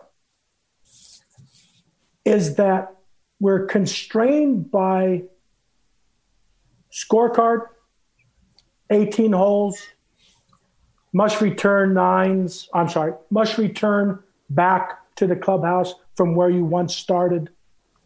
And because of those constraints, I don't know that we're going to ever totally rethink the artistry of golf. But I think once we take the constraints away, one of my ideas is called base camp golf, where you start in one spot and you end up by, by design 18 holes later somewhere else in the world. Hmm. And they, because nobody's going to buy the idea that you start here and oh by the way you got to come back here that's a constraint. So art is not abstract. It's following a form and a function. So if we can get rid of some of the constraints in golf i think we can explore a new style more artistic golf. But then again maybe I only get do one of those. I'll be the Emerson Armstrong, the Fownes, the the the uh, uh, Crump of Pine Valley. Oh, Jim, that was so good. You're only going to do one. Yeah.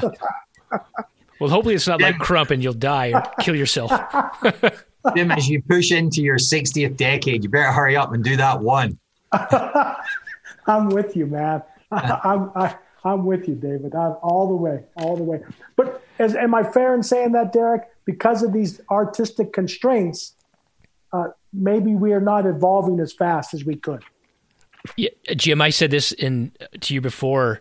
I think in our last or last podcast, but I think what I think what what you and, and Tom did, what Bill did, what David's done is, and trains the wrong word. Probably, it's, I could probably better think this, but you've in a sense, trained another generation of developer and owner to understand what is possible, what what it, what can work, w- to take those constraints away. The Mike Keisers paved the way. You guys took what he gave you and made something so remarkable that people from around the world come to see it. They've shown a different way to play golf. The owners of the future if they're smart, will look at that and take lessons from that and build more or develop choose to develop more courses like that when possible than the developers of the 80s and 90s did, who were trying to make, as David said, really difficult golf courses. And that was the, the sign of success is is how difficult it was, or how ornamental it was, or or w- w- how many houses it could sell. In a sense, you're also training a new generation of golfers. It's over a 20 year period, golfers that go to Bandon Dunes or Streamsong or Cabot are exposed to this style of golf. Maybe they maybe they go overseas and play and they come back. And typically what we've seen so far is they're happy to go back to their own American style golf course. But I think over time, as as the generations turn over, a new generation of player will develop as well, and there'll be more excitement about taking these this style of golf in conjunction with developers who are more excited to produce this style of golf, and we'll start to bring this gym, as you and I talk about a lot, back closer to home. That's my hope, and I think that's what's happening. But it could take another 10 or 15, 20 years for it to really, for this to really saturate the golf market. This rediscovery of golf and what golf could be uh, uh, could could happen, but it's going to take more time. But it, but I think the wheels are starting to turn. I, I think that you know we're we're at a point in time. There's a really interesting uh, confluence of of circumstances right at this exact moment in time for the golf business you know we're we're seeing uh, the coronavirus has has shown participation jump uh, as people realize that their golf membership really is a valuable thing to have. Uh, we see Top Golf over the last decade go from strength to strength to strength. 50 million people participated in Top Golf last year. 80% plus don't even play golf. So we, we have a, a confluence. Eh, everything tells us that the average golfer wants to participate. The coronavirus shows us that. And the non golfer wants to participate. Top Golf teaches us that. So, where, what are we missing? And I would say what we're missing is very simple. The, the hamburger we're serving, they just don't like it. It doesn't mean they don't like hamburger, they just don't like that particular hamburger. And that hamburger we're serving is this run of the mill golf course that's got no imagination, is too hard for them, uh, takes too long to play, uh, just uninspiring.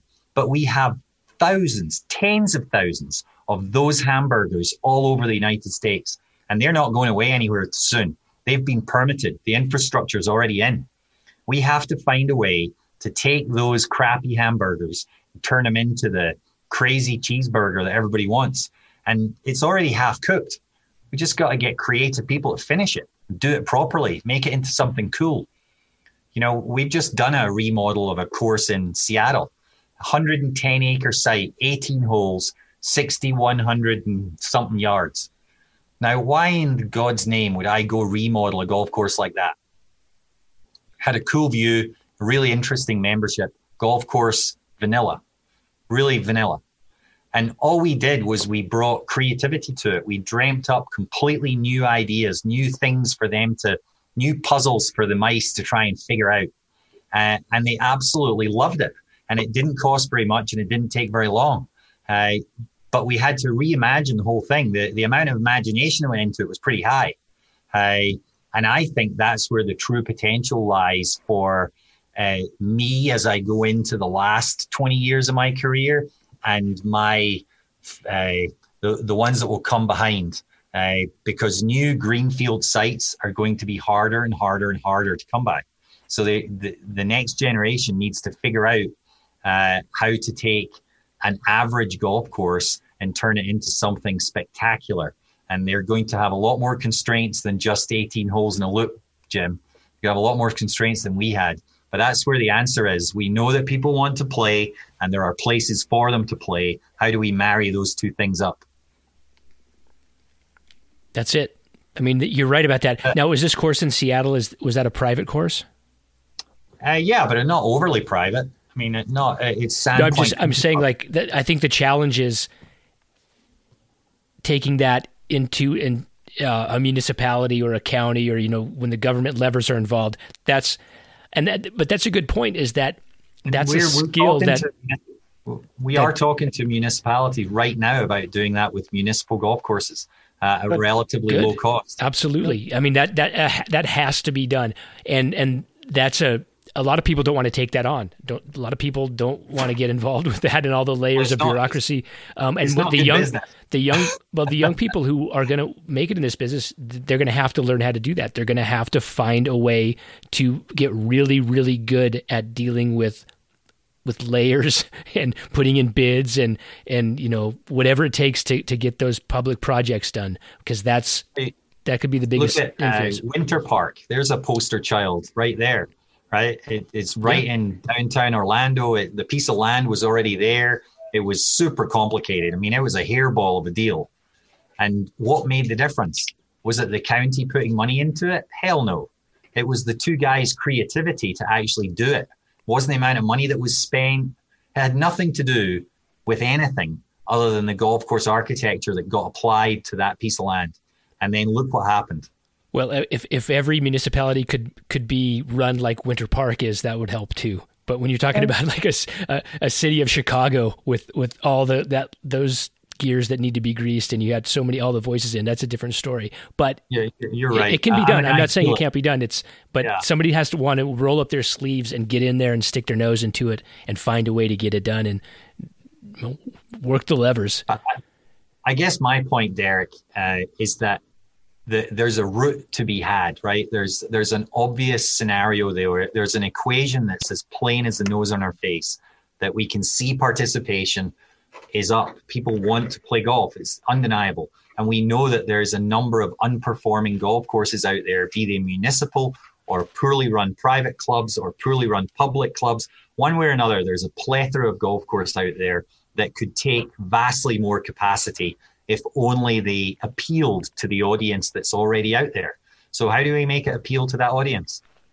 And Derek, I agree with David. It's it's out there and there's nothing more than what I would like to do is walk home like you walk home at St. Andrews back to town. There's, I, I would love to do that. It's how do you get people to understand that you can rethink, as David said, a nothing burger and add some pickles, lettuce, tomatoes, onions, and make it a super burger. But you see, David and I can see it when we walk out there. It's how do you convince the other people that you want to walk home like you do at St. Andrews, the public golf course where it all started. Well, we're definitely seeing seeing a shift in the public golfer, in the in the in the American golfer, the probably the maybe the international golfer too, toward a desire to wanting to have that type of experience, thanks to their being able to be exposed to golf courses like Old Macdonald, Pacific Dunes, Bandon Dunes, Gamble Sands, Mammoth Dunes. These are great opportunities. And and and so the taste is there. I agree with both of you. I think there there's a taste for a better tasting burger, a high quality, craft made, locally farmed burger that's not McDonald's. Yeah, and I, yeah, and I, I that that burger doesn't have to be a you know a, a Michelin Dale. star, right? It, it just has to be quality. Yeah. Golfers want uh, an authentic uh, experience, and and I think the word experience is really ex- essential. The experience can't be uh, 18 holes of unmemorable nothingness. You know, it has to be something where they stand on every tee and think, "Wow, this is cool." I mean, what am I going to do here? Uh, and you uh, and authentic. It can't be you know blue dyed water with fountains in it.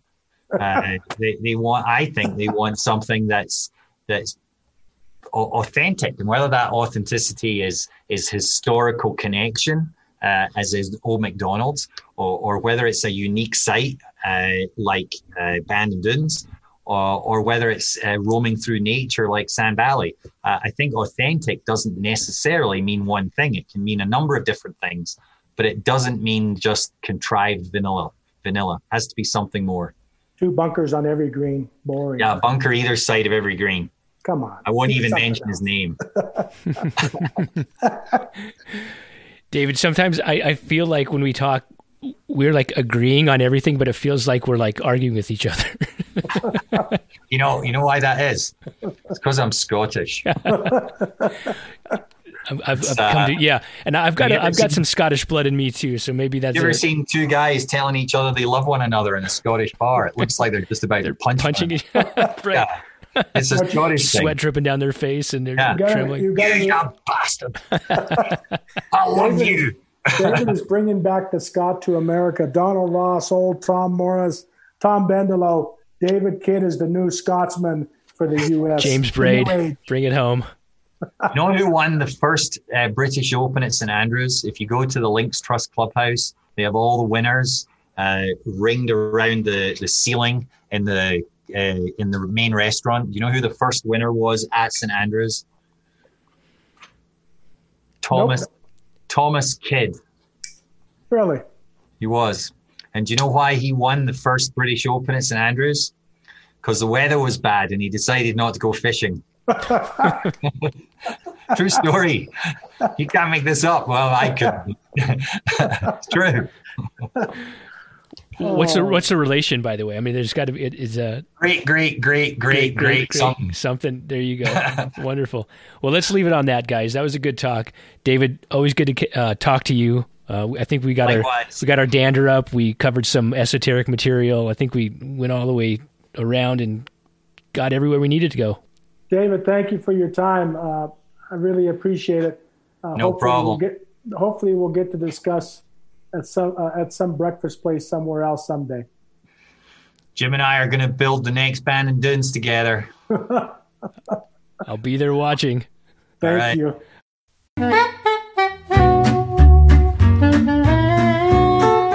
All right, Jim. That was a pretty good talk. David McLay Kidd is, is always on form, and I, I think I think we kind of got beyond sort of the superficial level of a discussion.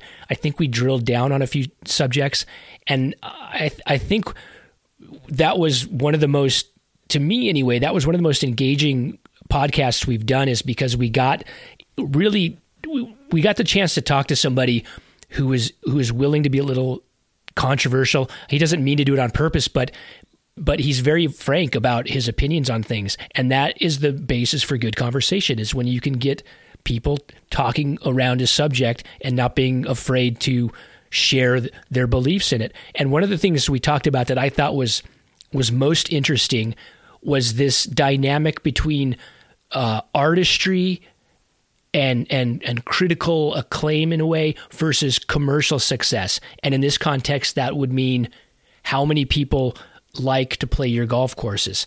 And there's a balance there. I, I mean, I think so many people working in the golf design business, going back probably in, as long as the profession has been around, have tried to tailor their architecture toward the tastes of the masses, so to speak, toward the golfer.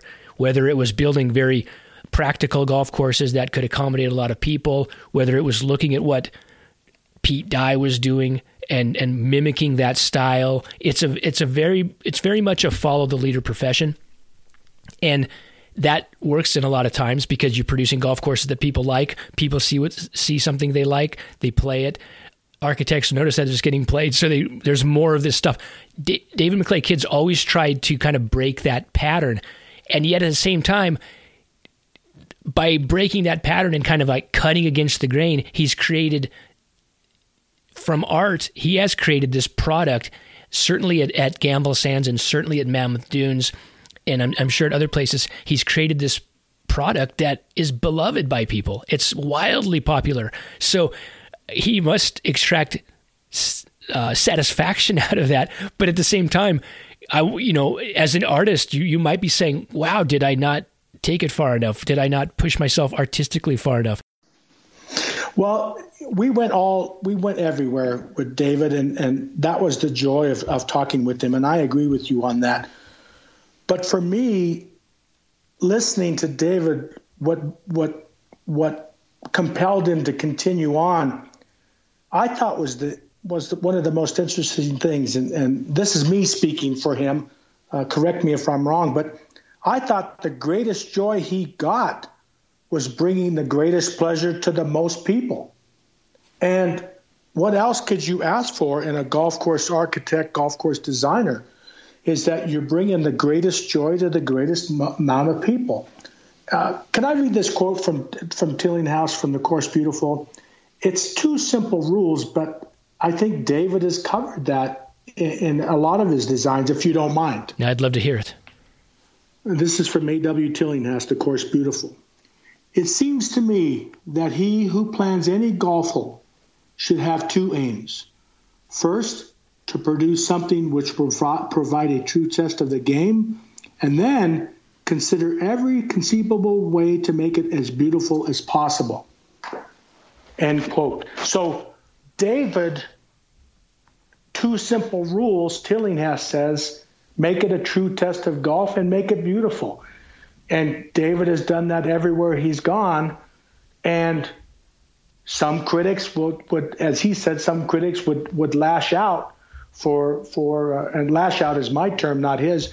Lash out for for what the things he tried to do, but he has started at Bandon. A 26 year old Scotsman comes to America, does Bandon Dunes Resort, goes on to build other uh, uh, widely acclaimed golf courses, Gamble Sands, as you said, Sand Valley, Mammoth Dunes, and his joy. He talked about it.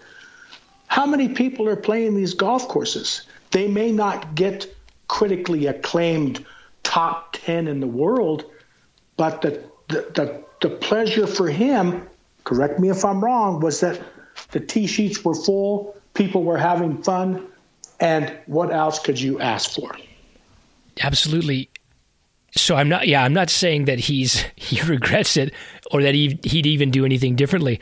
I just know that there's an, a certain artistic sensibility that is the it, it mean the, the artist almost has to create friction. The true artist, the true innovator, you you only know if you're making progress if you're if you're ruffling feathers a little bit. Um, and he's he's certainly not afraid to do that. But at the same time, he achieved his goals with Gamble Sands and Mammoth Dunes because he's giving, as you said, maximum enjoyment to the maximum amount of people. Those golf courses are so fun to play and replay and replay because they inspire and uh, create situations for success. And he said it about Gamble Sands. He said uh, building this golf resort out in the middle central Washington state that's at least two hours from any place where you can fly into or, or it is, and it's a two to three hour drive for most places in that area. The owners were maybe still believing that that the, the, previous mindset of to be legitimized you had to be difficult. The golf course had to be challenging and, and, and rough. Uh, championship caliber quote unquote to to be successful. And his response was somebody you might get somebody to drive two and a half three hours out here to play but if they get beat up and lose balls they're not coming back. So he yeah. he hit on this really smart theme of and you know the golf courses don't hand you pars. You still have to hit the golf ball but they give you a lot of ways to get the ball around a golf course. And that is a recipe for success and it's been proven at Gamble Sands. It's been proven at Mammoth Dunes. It was proven at the original Bandon Dunes course and I'm sure we'll continue to see that from him but it was a real it was a real um, it was kind of a, it, hard to say it. It's kind of sad to say it but in the context of where the golf industry was it was kind of a revolutionary idea. You know, someone asked me once if I thought that Mammoth Dunes was too too big, too forgiving, and I was I was like, so uh, I wanted to ask him, so you want golf courses to be harder? You want the game to be harder? And you know, I take I take the things differently uh, when you talk about is it too wide open? Is it is it is it too expansive? I have I've I, I don't get myself in too much trouble. Uh, Mackenzie, all the great golden age designers said, uh, "How much fun is it to lose a ball? No fun at all." And so, I have not seen Gamble Sands, but I have seen Mammoth Dunes, and I have seen a lot of his other golf courses. Open, fun, playable. Gamble Sands beautiful site.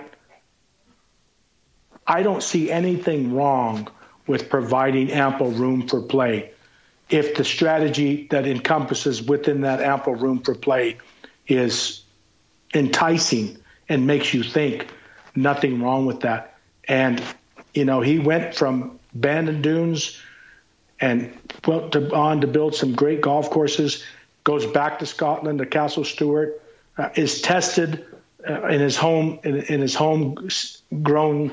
Uh, he's tested where he where he grew up uh, by building the golf courses, uh, golf course next to St Andrews. I don't know, man. It's uh, that was that's a big, big challenge. And then he comes back to America again, builds Mammoth Dunes, and he has gone all different directions, Derek. You can't fault him for trying. And isn't that what you would expect from somebody as David being David? yeah, and there's a difference between, you know, there's a, I guess you could look at it two ways. I think some artists are just they're locked in. They have one brilliant thing that they do, and they just do it for their whole career, and that's fine. Like that's that's the Rolling Stones, right? You know, yeah. and Rolling Stones fans don't get mad at me. I'm sure I know. I'm sure there's like a lot of nuance in their records, but but they play rock and roll. The Beatles, they changed it up. They would they would reverse course. They did it on purpose. They wanted to experiment and try new things. In golf design, it's the same way. There there are certain architects historically, whether it's going back hundred years or or 15 years or whatever who they do one thing. Pete Dye essentially did one thing. He did change, he did have phases, but a Pete Dye course was a Pete Dye course. And then you have other people like David Kidd who's willing to change. And the important part of that is, Jim, he changed first. There are a lot of people who change later. They see which way the wind's blowing and then they change and they try to follow where, where the, the, the popularity is. They try to follow the business. And good for them. If it works, it works. But a true artist is the one who changes first, and David's done that a couple of times. Uh, maybe it hasn't always worked, but it's certainly working now. And I, I would just say one more thing: you and he, you and him have one, one at least one thing in common, and that is building at least one giant golf course. You built Old Macdonald. That sucker's big too. Yeah, you know what? I, I I'll never fault him for building big building big is fun. Not all pieces of property give you that, that chance to build big, to build wide. And the reason I love wide is that it gives you so many options within that horizontal, as Gil calls it, that horizontal line to, to challenge different levels of players at different times in the round. Width gives you that. Narrowness takes it away. And so I agree. Big is fun. Wide is fun. Can you do it everywhere? Probably not. Did David maximize it at, at Sand Valley and Gamble Sands? Yes, he did. Do we need to have every golf course that big and wide open? I'm not sure. But I do know that it allows you to have strategy. It allows you to challenge different players at different times, different levels. And he did it well. And he was able to make those changes. And he got critical. He they, there were very there were a lot of people very critical of his designs castle stuart being one of them. And yet he's come around and done different things and not afraid not afraid to try something different you have to give him all his due for doing that yeah, and just in comparing Old Macdonald and Mammoth Dunes, just to take two case examples, at Mammoth Dunes, he provides the space for you to to play your game, but he also wants you to hit the ball to specific areas if you want to score, or at least if you want to make make birdie, especially. That's how he tried to design the golf course. At Old, Mc, at Old Macdonald, you provided with, but that wasn't necessarily like I, I, I, let me just I'll back up and just ask you did the accommodating success for the resort golfer play in any way to the to your design concepts and the way that you you shaped old Macdonald's? Well I can tell you the scale of the golf course is big. When you come over the third hole at Sahara and you see the reveal of the ocean and the ground that lays in front of you anything not fitting that scale would have looked I can't even describe to you that it would have looked out of character. It would have looked uh, very forced, uh, very uh, unnatural. Because when you come over that reveal on the third hole and you see all of that laid out in front of you, and you see the big blue Pacific Ocean, the scale was right for a big golf course. And when you think about holes like number six, long, based after the 14th hole at St. Andrews with Hell Bunker, Mike wanted to make sure that even though we created features that were were in the line of play, such as Hell Bunker, that you could technically play around it with ample width and still achieve the goal to put it in the hole. So scale played into that, but with that scale were features that that we put in place, Hell Bunker being one of them, that you had to play around if you wanted to, or you could play over. So the scale fit the land. Anything less than the scale that we gave you at Old Macdonald would have not been complementary to the view you had of the distant West Ocean. And so it fit. It was right. Everything else would have been out of scale. And yes, Mike Keiser asked if we could have the ability to have people play around if they chose to do so, features that may have been in the line of play. And we gave them that option.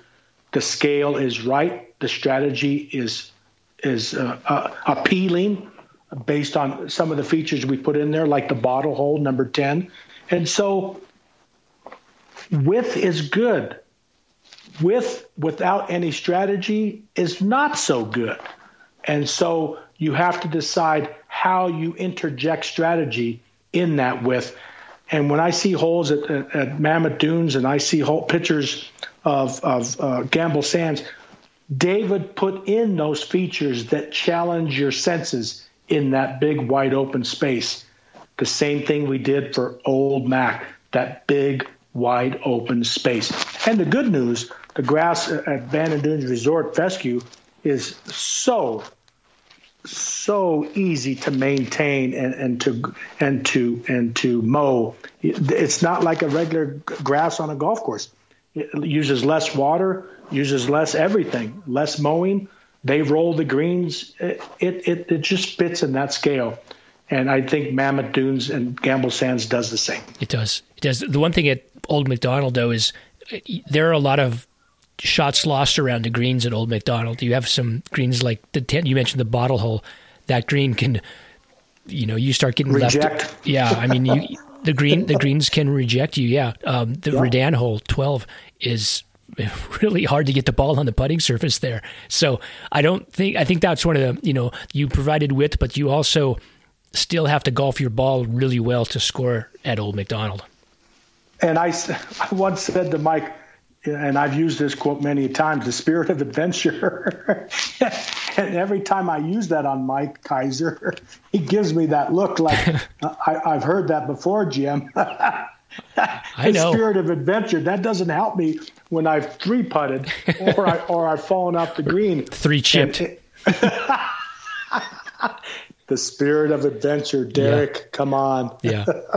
well, there's great spirit of adventure in, in uh, David McLay Kidd courses as well. He's gotten some spectacular sites. He has designed some spectacular holes and created some spectacular moments within those holes. So um, he's just a guy that you know I want to. I haven't had a chance to to do this, but I want to just wind down an evening with him at a bar somewhere throwing down a few pints or whiskeys whatever and just you know have a conversation like we just had with him because he's the guy to be in that situation with you closing out a day of golf at a bar, little food, little golf talk. That'd be the way to do it. I'd hope you'd be there too, Jim.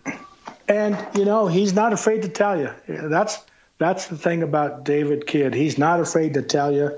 You may not like it, you may disagree with it, but it's always entertaining, always worth the listen.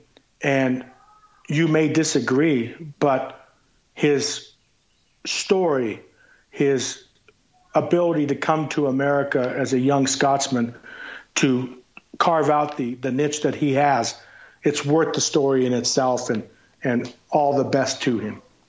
Well, even if you are in that situation sharing a pint, even if you're agreeing, there there could be some some uh, brink of fisticuffs. it's the Scottish way. he described it well. he did yeah, that was a good talk. Thanks to David McLay Kidd for joining us, and we will be back soon with another volume of the Salon. Thank you.